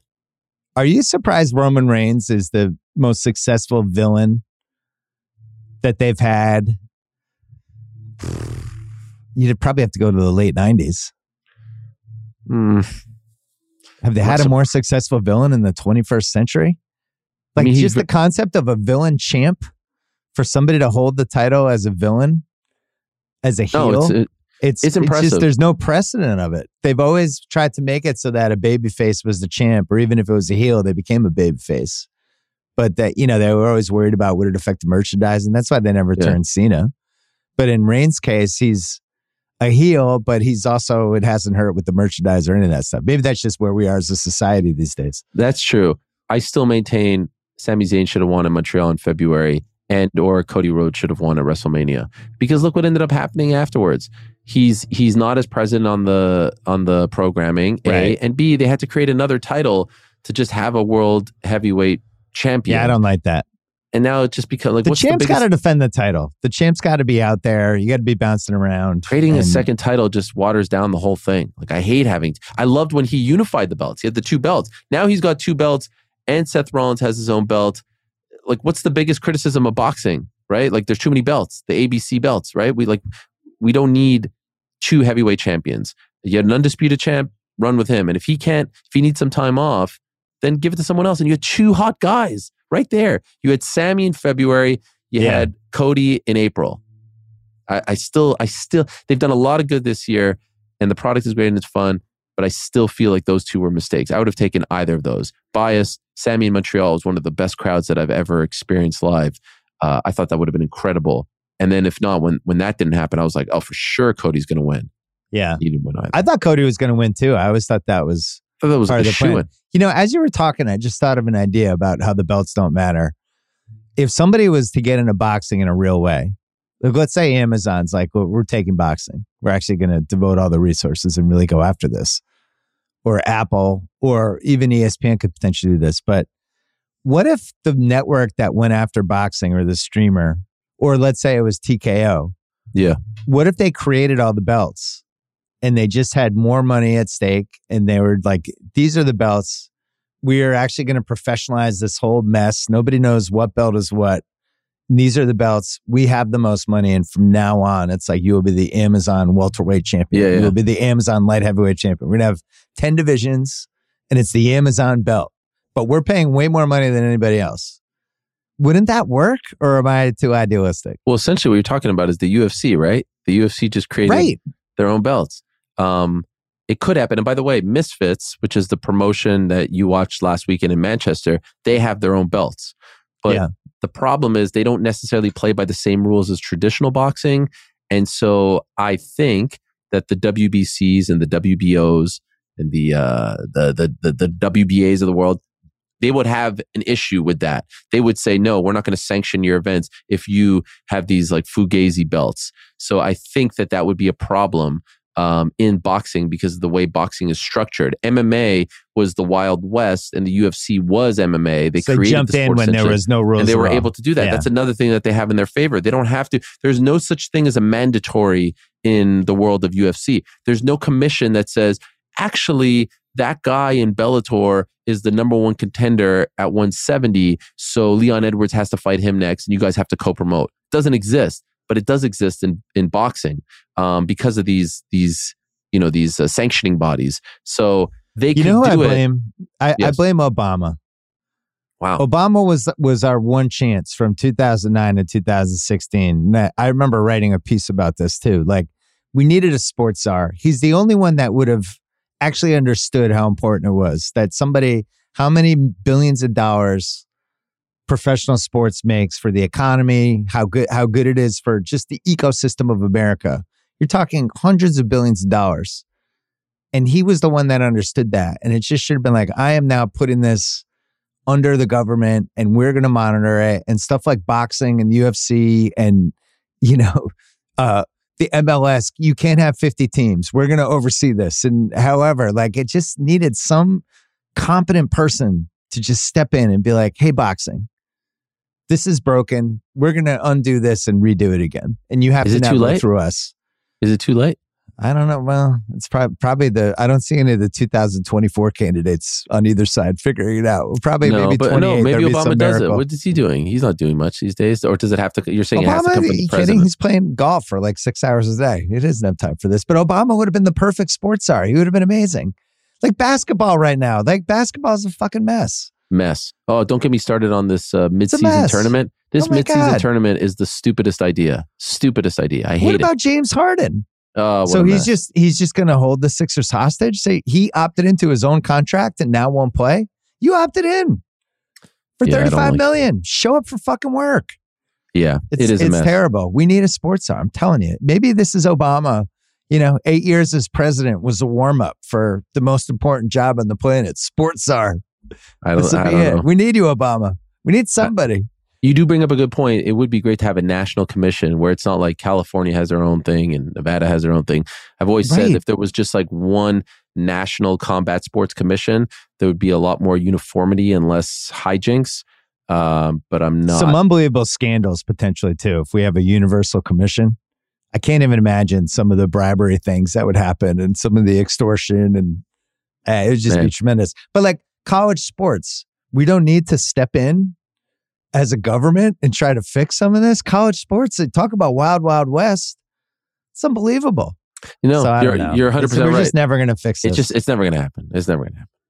Unfortunately, it would be All right, nice. so you- By the way, Fury and Ngannou, you watching next week? This is the big one. Who are you talking to? heavyweight champ versus heavyweight champ coming together in the combat uh, oasis known as Saudi Arabia. I mean, this is big time business right here. Somebody's got to point to me the one time the MMA guy has beaten the awesome boxing guy. Has it ever happened? Has it happened once? Like it can be Well, the washed up boxing In guy, what but sport? not like the. in boxing? No, it doesn't happen. It never happens. it could be the washed up boxing guy if he was fighting, you know, somebody like uh, where I'm blanking. The uh, who are the two brothers? Klitschko, the Klitschko's. Oh if it was mhm. like, oh, he's fighting Klitschko, who's 49 years old and hasn't no, fought in seven years. Be like, okay, yeah, Fury, Fury's fought relatively recently. Yes. Um, He's the so yeah, I lineal don't have a heavyweight champion of the world. I'll be He's betting big. on Fury. Yeah, well, he's a Um, massive favorite. All right, Ringer MMA show this weekend. Yes. You're going weigh-ins, and then right after the right after the battle. Uh, we we actually have our preview show out already for pay per view fight weeks. We're putting Oh, them that's up already. Yeah, it's up already. We put it out Oh. on Tuesday to give people some time to digest it all. Oh, Um, you I was going to listen to- it on the plane back. No, it's already up. Oh, wow. You can listen to it. You can download it. Um, and then immediately after the uh, main event, we do the post show pod, and then we put it up an hour or so later. Myself, Chuck, PT, Events earlier Troy. this year, FYI. It's great. Yeah, earlier It's time, great. right? two to five Eastern. This is a great one for a dad like me, a forty-one year old dad like me. Two to five Eastern, tremendous. This is a dream. I wish they were all We're like gonna this. be we're getting more of these with TKO when they do the uh, afternoon nighttime WWE so. UFC combos.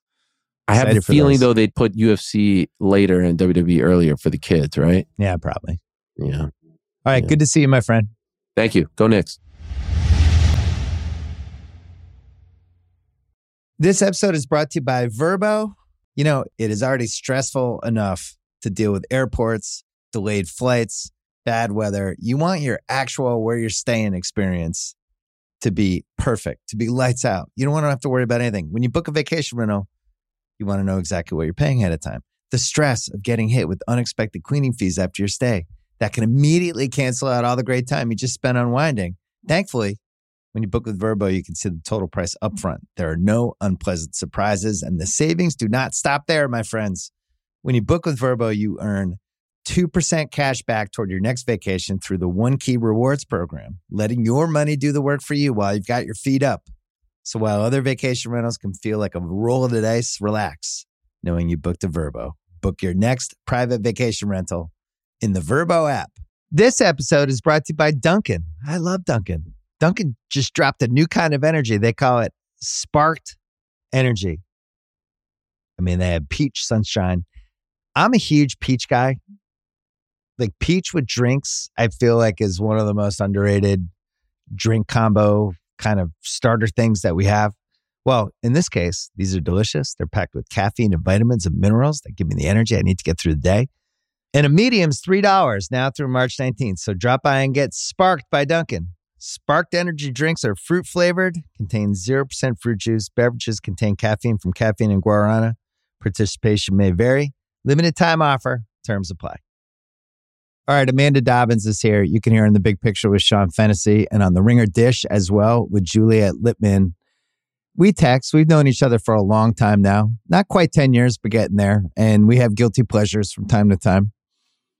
Content in the TV and movie realm maybe we're not proud of that we enjoy. We don't know why we enjoy it. We know it's not good, but we watch every week. I've gotten to the point with the morning show, which I think is one of the worst shows I've watched in the last five, six years, that I actually look forward to Tuesday nights when I know it's popping on. Can't wait. Oh, new morning show. Cause I'm just in disbelief every week. Every week where I think they're not going to be able to top how ridiculous that one thing that happened in the last episode is. Then you get Billy Crudup singing Ain't No Mountain High Enough with his mother character that we just met for like four minutes. This is a thing that happened in episode seven. What is it about the show, Amanda? They have no shame and also no connection to what their audience wants from them.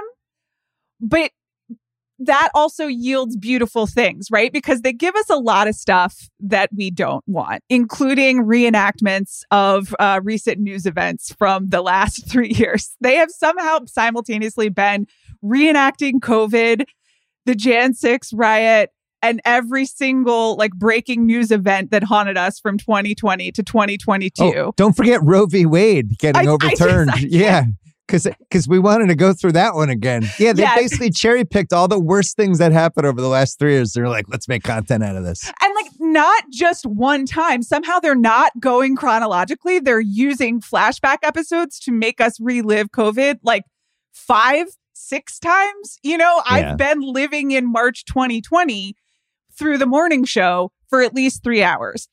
At the same time, the fact that they are doing so many things means that we get some things that I didn't that I didn't want, but still really enjoyed texting with you about, you know? And it's like, I look forward to Tuesday night because I know I'm going to hear from you, you know? And it's like a nice time when we can talk about how we did not need to know about the major media moguls' mommy issues, but somehow we do. I'm always amazed and delighted when somebody in my life tells me that they're also watching the morning show yeah. because I feel real shame that I've lasted 26 episodes or whatever it is. I was texting with our friend Wesley Morris yesterday and somehow the morning show came up and he's like, I'm addicted to it. And I mean, and I, and I said, you mean like ironically addicted to it or non ironically addicted to it? And then he proceeded to make a case. You know, he likes Aniston and okay. he's like, I think she's doing some of the best stuff she's done in the last 10 years of the show. And I'm okay. like, what's going on? Is this who took Wesley's phone? Uh, he also admits that it's ridiculous and terrible, but you know, they're big actors. They spend a lot of money on it. So it it clearly is in some lane that no other show is in, where they could just be like, we're gonna bring in Jon Hamm. He's gonna play like basically handsome Elon Musk. He's gonna be woefully miscast and it's just going to be Don Draper having an affair with 53 year old Rachel from Friends, and we're just going to try Who, this and see if By it the works. way, who looks astonishingly good. They Yes. went for the adult content scenes. I mean, not full adult content, so but let's talk about that. No, Yeah. that was like a, a sex scene yes. with that, and then a, a morning follow up scene where she's just lying naked on top of Jon Hamm, and it was like I, With I, I was natural light. uncomfortable. You could write many dissertations on how lighting is used in this show, both for character building and just uh, in terms of who gets what light and in what situation. The actual sex scene was so dark that I had to like squint and be a creeper to make sure that it was them. But I do think it was them. Oh, it was definitely them. It reminded me of the Tom Cruise, Kelly McGillis Top Yes, Gun exactly. sex scene Yeah. in 1986, where just like dark and somebody's lying on somebody and you can't even really make out the Right. shadows and there's some movement, but it's not erotic. But then again, in the morning, someone is also lying on somebody, and it's Jennifer Aniston. And I just want to say she has been a spokesperson over the years for many forms of exercise and uh, body, you know, care. And they appear to be working. And I would, I think those companies have invested their money well. They also like she knows him.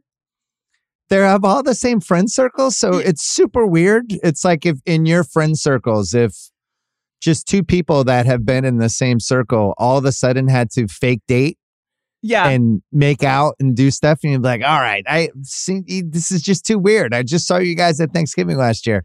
right. Uh listen, that's not even close to being the weirdest part of the show. No, They- that's except for the Coney Island date, which you and I skipped through a lot of episodes, which I think is for the best, but they had to go on an extended date to Coney Island. Yeah, we did. So Prestige TV, we did the first two, and we were kind of like, this is not a show that should be on the Prestige TV feed. Fortunately, with the Prestige TV, we have real shows coming back. We have The Right. Crown. We have Yes. this Nathan Fielder, Emma Stone show. True Detectives coming. Like, where the Prestige TV feed's going to be back. This show was not worthy of the Prestige feed, but they had this Coney Island date since the last time we talked, where they're just at, I don't know, a pretty big amusement park. And she is supposed to be basically the most famous female TV anchor personality. but, she's basically Diane Sawyer, and She- he is basically like- Elon Musk. but she's like in the world of the morning show, she's if Diane Sawyer, who respect Diane Sawyer, were also Beyonce. You know what I mean? It's like Right. the the psychosis of the show is that the morning television show is the most important thing on the planet Earth. And, the, evening only- news is the and the evening news is the second most important thing. Exactly. Yeah. And they're just like going on rides and getting a corn dog. These are like A plus list famous people. Nobody's coming up to them, bothering them. They're just they're yelling at them? so long also. And it's like there does not seem to be a budget for this show. That's one thing that I will say in its favor. They just when they need to spend money, they spend. But it did Yeah. feel like the if we're gonna go to Coney Island, then we need to like make use of this money. And so they just gave us 20 minutes of it for no reason. for no reason and no realism whatsoever. Um, so when we talk about like people are very worried about the streaming content universe, post writer strike, Mhm. deals getting canceled. They're definitely going to make way less shows. And Mhm. what is this new reality going to look like? And then over here you have the morning show, which is like we're going to send a rocket into space. Yeah. we're going to buy out all of Coney Island. We're going to have a 300 person Hamptons party at the most expensive Hamptons house you've ever seen. And we're going to get nine minutes of scenes out of it. A We're gonna 300 have- person Hamptons party. We're gonna have a whole real estate subplot for and only to set up a helicopter landing. right. Which also probably wasn't cheap. Yeah. Um, yeah, they, they just go for it, which I think is one of the guilty pleasure parts of this show. Yeah. Is like I kind of can't believe the money they spend and the actors they have. Like Mark Duplass is like barely in this season. Like Right. he's a real actor. Like he's in movies where he's the lead actor in the movie and he's I- like an afterthought. Also, when he is in it, here's the list of things that Mark Duplass has been asked to do this season. Um, his character was caught having sex with another with a coworker Yeah. in his boss's apartment. Right. Uh, then he disappears for a few episodes. The character has to do an investigation into Jon Hamm's character. That's like three minutes Right. of work. And then he has to look really upset when he catches his boss making out with Jon Hamm's character because he's still in love with his boss. That's it. It's been like Yeah, seven minutes of it. screen time. That's literally it. Yeah. I it's one of those shows where it's like a sports team where they're just like, let's get another receiver. We'll just get one more cornerback. And they just they load it up.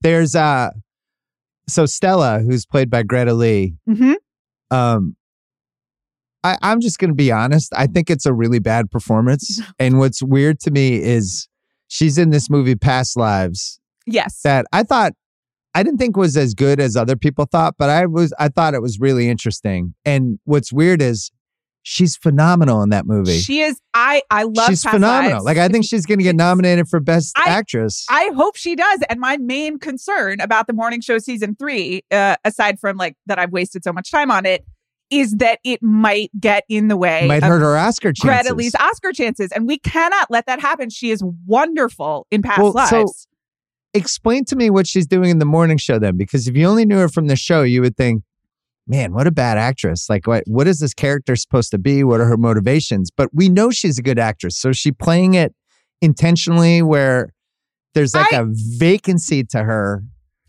that I we're supposed to constantly interpret what she's thinking, but it's like it's not my job. You're a TV show. Can you at least give me some hints? I hold the writing responsible, Okay. which is I hold the writing responsible throughout this show. And yeah, that's fair. there is a piecemeal quality to the way it seems to be made just in terms of who is where at what Who's- time. Who what actor was available on a on a Tuesday? and were they in the same room? Once Yeah. again the lighting is very good as they as they stitch this together. Uh so i'm just wondering if she is not being given the adequate information about like what her character actually wants to do are they making Like it up on the motivations? Exactly. Like, or did they change something because someone wasn't available and now you got to do this? And what if we tried this? Um, I, I think, See, I I think it might actually be worse than that. I think no. when when they cast her and they were talking about the character with her, they were like, "She's really hard to read. She's hard to figure out. okay. So just play it that way." Okay. But now we're, you know, three seasons in, and she's still kind of like, "I'm still trying to be really hard to read." But Right. she's in pivotal scenes. She's probably in the most pivotal plot of this season, which is Jon Hamm, Elon Musk is trying to buy this company, but has this past with her, and he's now going to install her because she clearly has dirt on him from the past, right. and she's going to take Billy Crudup's job. But, But I still don't know if is she a good person? Is she a bad person? Am I rooting for her? Like this show has made no decisions for me, so I don't know what I'm supposed to think. yeah, I, I think that the show would tell you that it's trying to explore how complicated it is to complicated it is to be an ambitious woman in the world. And Oh, I, and I- didn't I get that memo. I said that with my eyes looking, uh, rolling a bit in my head. Yeah. Yeah, I- because they did in the last episode. They did the whole.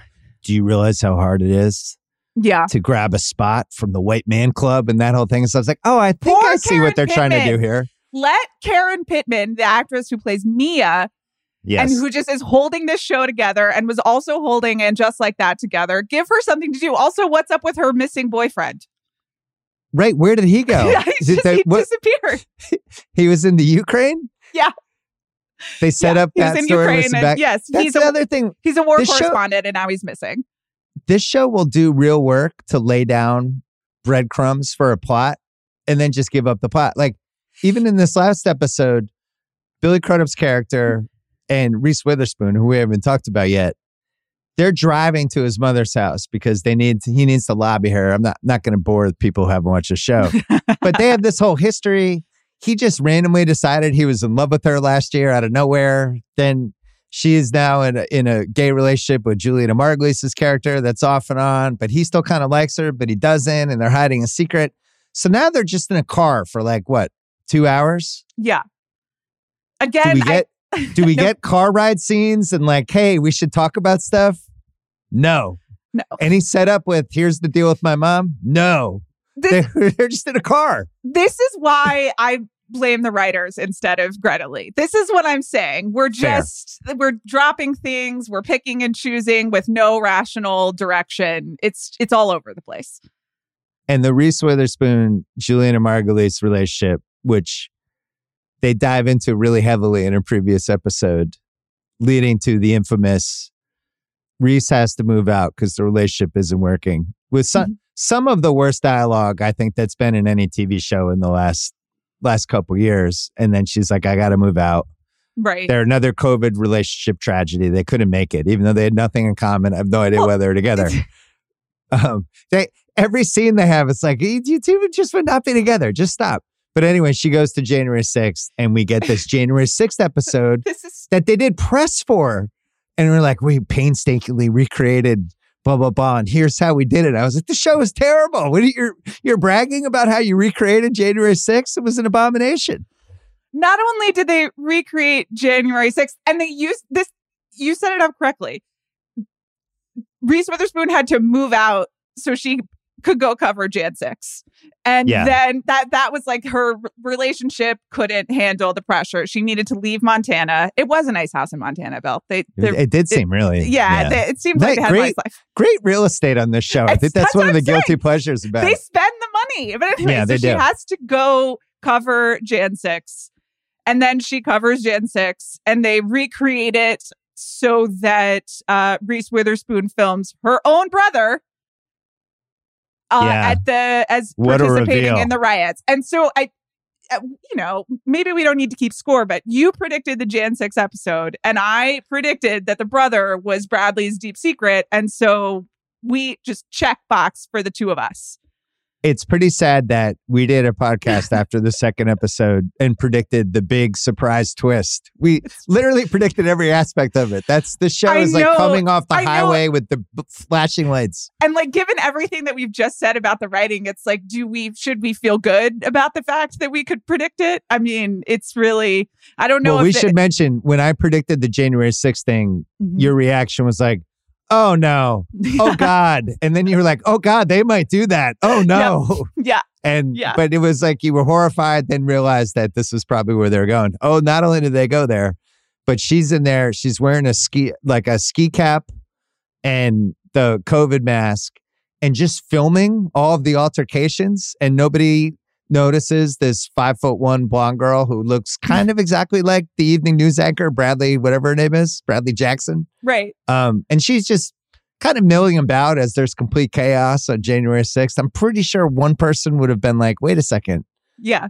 Who's that? Right. That person kind of looks like a reporter. And why is she filming everything now? Right. No. And then just randomly runs into her brother. Yeah.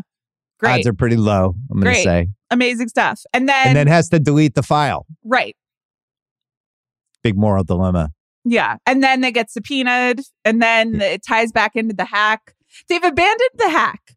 And I really Which was with the hack was what we love the most. That yeah. was like the best idea they had all they season was oh my God, what else going to be in the hack? Yeah, basically doing the Sony hack and then they completely left it uh, on the side. May- maybe it'll come back, but so that's gonna I think when people ask me 20 years from now, the morning show, what happened there? And I think my answer would be it's like the Sopranos episode when the Russian ran in the woods from Paulie and Christopher, and we uh, were all like, I wonder when the Russian's coming back. And then he just never came back. Yeah. That's this entire show. They just, they'll go down the road with plots, they'll abandon them. Things will make sense, then they won't. They'll put it in real time over multiple episodes to establish something that then just evaporates into thin air. Right. And what is Bradley Cooper? What is this character at this point? Bradley Bradley Jackson. Bradley, Bradley, Jackson. Cooper. Bradley not, Cooper. I, Who is I mean, Bradley he Cooper? might be on it next week. You know. Um. I what, I, what is she supposed to be? Did she win? I, She's the she, host of the evening news. I don't know. And I'm very concerned that she's just going to be spending more time in therapy and they're going to have to excavate like the mental toll that, you know, being a news person takes on a, I, I it's just, it's really a mess. I don't know. I don't know what they're doing. The other thing I love about this show that I love hating about this show is this this world that they're in where a morning show and an evening show are these yeah. just super important properties that it's determine true. pop culture as we know it. Yeah. Which really hasn't been the case, I'm going to say, since 1988. So it seemed like they restaged the or they had the Met Gala or like the a fake version of the Met Gala recently, and then Yeah. every single member of the network was at the Met Gala. It was like fifty percent people from the morning show, and then a few, you know, other fashion people. And I was like, that's Right. not really how the Met Gala works. right. And it's also way bigger. Do you feel like there's not enough ridiculous cameos? Like, is this show ridiculous enough? Are they just pouring a bath and seeing how hot it is and putting their foot in it, but not just jumping into the hot bath? Who else would you want? Uh, and Bradley Like- Cooper, now that you said it, he's got a movie to promote. So once the, you know, once everyone's working again, I would be Like, happy what- to see that. What's off limits? Like, would could George Clooney be on the board of the TV station? Oh, sure. Could- that would like, be where's great. Bring, Meryl Streep? bring them all too. You know what I'm saying? Where's Um, Jack Nicholson? Oh, I'm all like, could Jack Nicholson just come out of nowhere as as Sure. like a Rupert Rupert Murdoch figure There's for a six episodes? There's a really good movie from about like 10 years ago called Morning Glory that's also about Oh, like the- I don't know what Morning Glory Okay, is. Come well, I just listen, Jesus. I- this like is I'm not every- married to somebody Thi- who watches all of those movies. This is for everybody else listening. It stars Rachel McAdams, but also Harrison Ford and Diane Keaton. Let's Yeah. bring that morning fictional morning show into the universe of this morning show. You know what I'm saying? And just have Um, everyone competing against each other. I fully support it. I would say this show is a combination of what they think a more exciting Nancy Meyers movie would be hmm crossed with like an episode of 24 Right. crossed with the West Wing, but with more money Right. and Cross- higher salaries for everybody across the board. Cr- I, crossed with them trying to do Succession, which Right. is and, With and, like and, a dash and not of landing Succession. it and not landing it. Yeah. But the real reason we watch is because we love Billy Crudup in this in this show. I mean, oh he's he's the north star. He's the foundation. He's the only one who wins, no matter how ridiculous it is. Even when they try to humiliate him and shame him, and have him sing "Ain't No Mountain High Enough" for reasons that remain unclear, he he he escapes unscathed with no dirt on him, no grime. He just Yeah. he just ascends over this bloody mess. Do you think he's writing his own lines? I know that we talked about this at the beginning of the season, but I do wonder whether he's putting like the Crudup spice on his dialogue at this point. I think it's very pot. Like I Yeah. think if you gave him true serum and some shots, he might he might be like, yeah, I might make up some scenes myself. He's a talented actor. He has a lot of stage experience. He can make any dialogue work, but I do kind of think that he's just bringing his his own stuff to the table at this point because you can tell his material is just funnier than everybody else's. Do you think like somebody who works for the morning show listening to this would be upset? Like, do I they would- think it's good? Like, I what's going on there? I I would love genuinely to talk to someone from the morning show in a in a constructive and positive way. I would like to know what their goals are. because when they when they laid out the January 6th thing and how painstakingly they and I was like, oh no, they they think this is like really Yeah. good. I the thing that I don't understand is their relationship to like real news events and why in addition to being a a very expensive and fun soap opera they feel that they need to not not just recover but like weigh in on every single hot button news issue of the past 20 years and like that we want them to be part 60 minutes as well as you know part dynasty or Like, whatever we we need the morning show to make me reevaluate how I thought about some of the biggest stories of the Yeah. 2020s. Yeah. I just I don't understand why that is so important to them and whether they think they're succeeding. See what what makes more sense to me is if they lean toward the TJ Holmes. Oh Who's yeah, that lady he had the affair with? I I on don't the ABC remember. Amy somebody Yeah, who was yeah. married to Billy from Melrose Place. Right. And it became a whole thing. it, it was I- page six dined on it for like a Yeah, year. we need more page six stuff on the show, unless, oh boy, now they get to tackle Roe v. Wade. Pretty sure I, I- didn't need the morning show to wade into Roe v. Wade, no pun intended. In the middle of the like Reese Witherspoon, Ju- Julianna Margulies like honeymoon in Montana, They just yeah. decided to throw up like a news report of like the death of Ruth Bader Ginsburg. Like, and I was just like, I, I sent you that screenshot, just being like, why? Like, RBG, why? RBG why is gone. you need to do this? And they just look so glum, and I was like, I know, I know she's gone. I didn't need uh, more fake news report about it. Ugh. What a show! Um, so what do we think with three episodes oh left? Oh Any predictions? Okay. okay. Before we go? Well, did you notice that in Jon Hamm's characters, what's his name? Paul? In Paul's speech. Paul to, Hamm. Paul Ham. yeah. Paul's speech to the newsroom. They asked who was behind behind the hack, and he very confidently said, We think Russia. So I uh. am very afraid that they are returning to the hack and a Russia subplot that is somehow going to involve the missing war correspondent boyfriend. Oh, that's a good call. I and I I don't that's not where I wanted I like this storyline to go. Any of the storylines. It's not where I wanted it to go. That's pretty good. Okay. And what happens with Bradley Cooper then? I mean Bradley Jackson. The Bradley I keep Cooper. calling him Bradley Cooper. what happens to Bradley Jackson? Yeah. So here's an interesting question is the subpoena and whether or not the like the deletion of the tape is going to be revealed in like the metadata or whatever. Yeah, I don't know. know. I'm not like yeah, a tech person. Yeah, yeah, so yeah. she'll have to resign.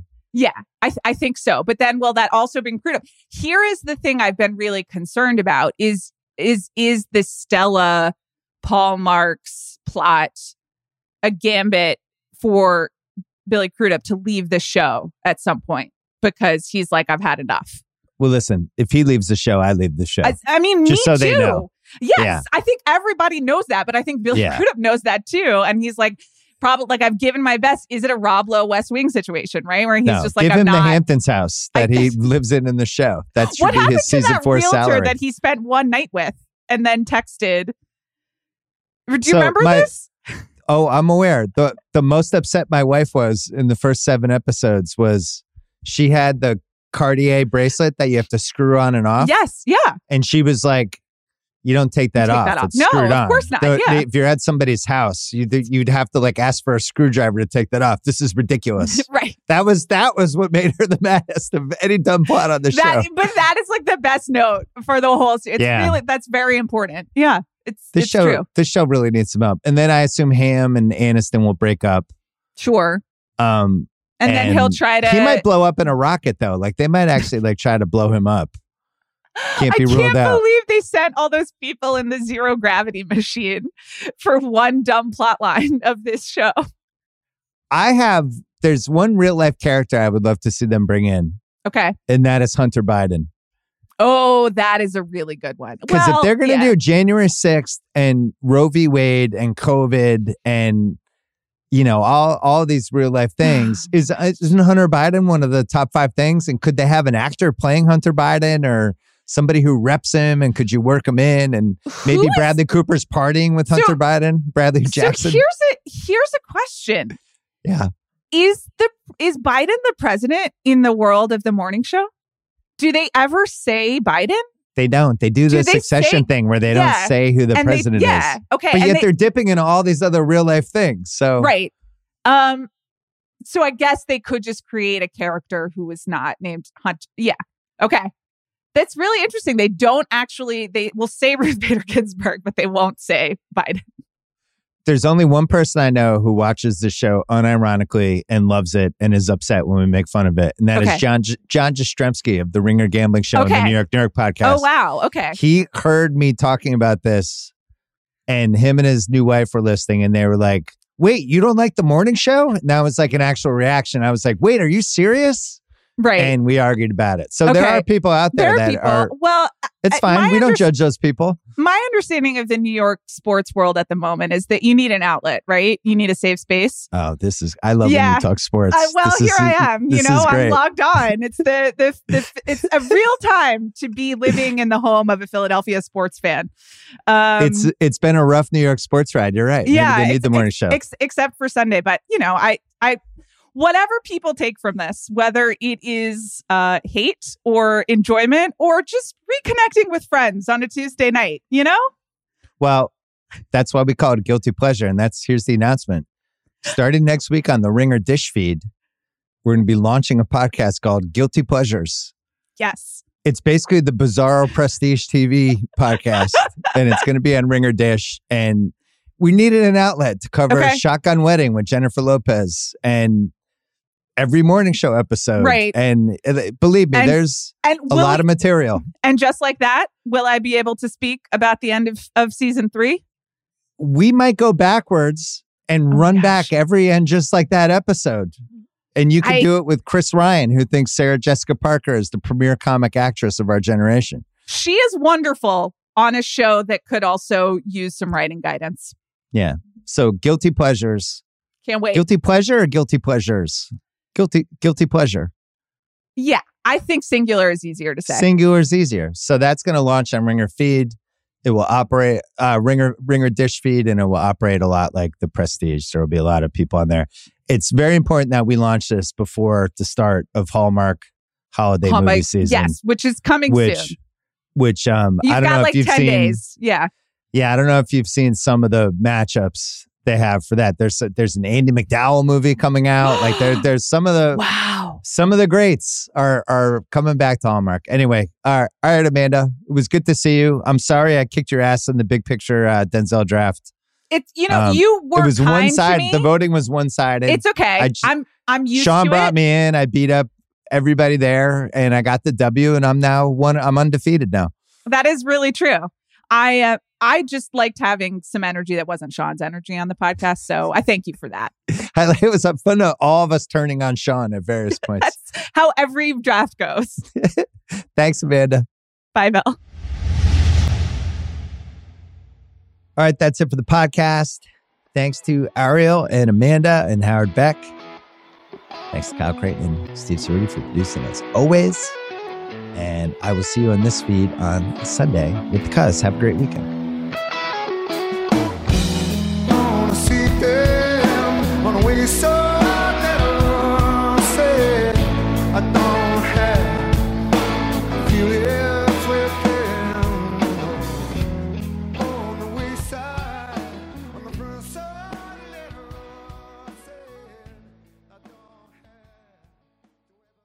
Must be 21 plus in present and select states. FanDuel is offering online sports wagering in Kansas under an agreement with Kansas Star Casino LLC. Gambling problem? Call 1-800-GAMBLER or visit FanDuel.com slash RG in Colorado, Iowa, Kentucky, Michigan, New Jersey, Ohio, Pennsylvania, Illinois, Tennessee, and Virginia. You can call 1-800-NEXT-STEP or text NEXT STEP to 53342 in Arizona.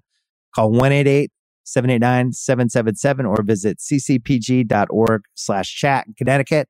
1 800 9 with it in Indiana, 1 800 522 4700, or visit ksgamblinghelp.com in Kansas, 1 877 770 STOP in Louisiana, mdgamblinghelp.org in Maryland, 1 800 gambler.net in West Virginia, or 1 800 522 4700 in Wyoming. Hope is here. Visit gamblinghelplinema.org or call 800 327 5050 for 24 7 support in Massachusetts or Call 1 877 8 HOPE NY or text HOPE NY in New York. This episode is brought to you by Lululemon.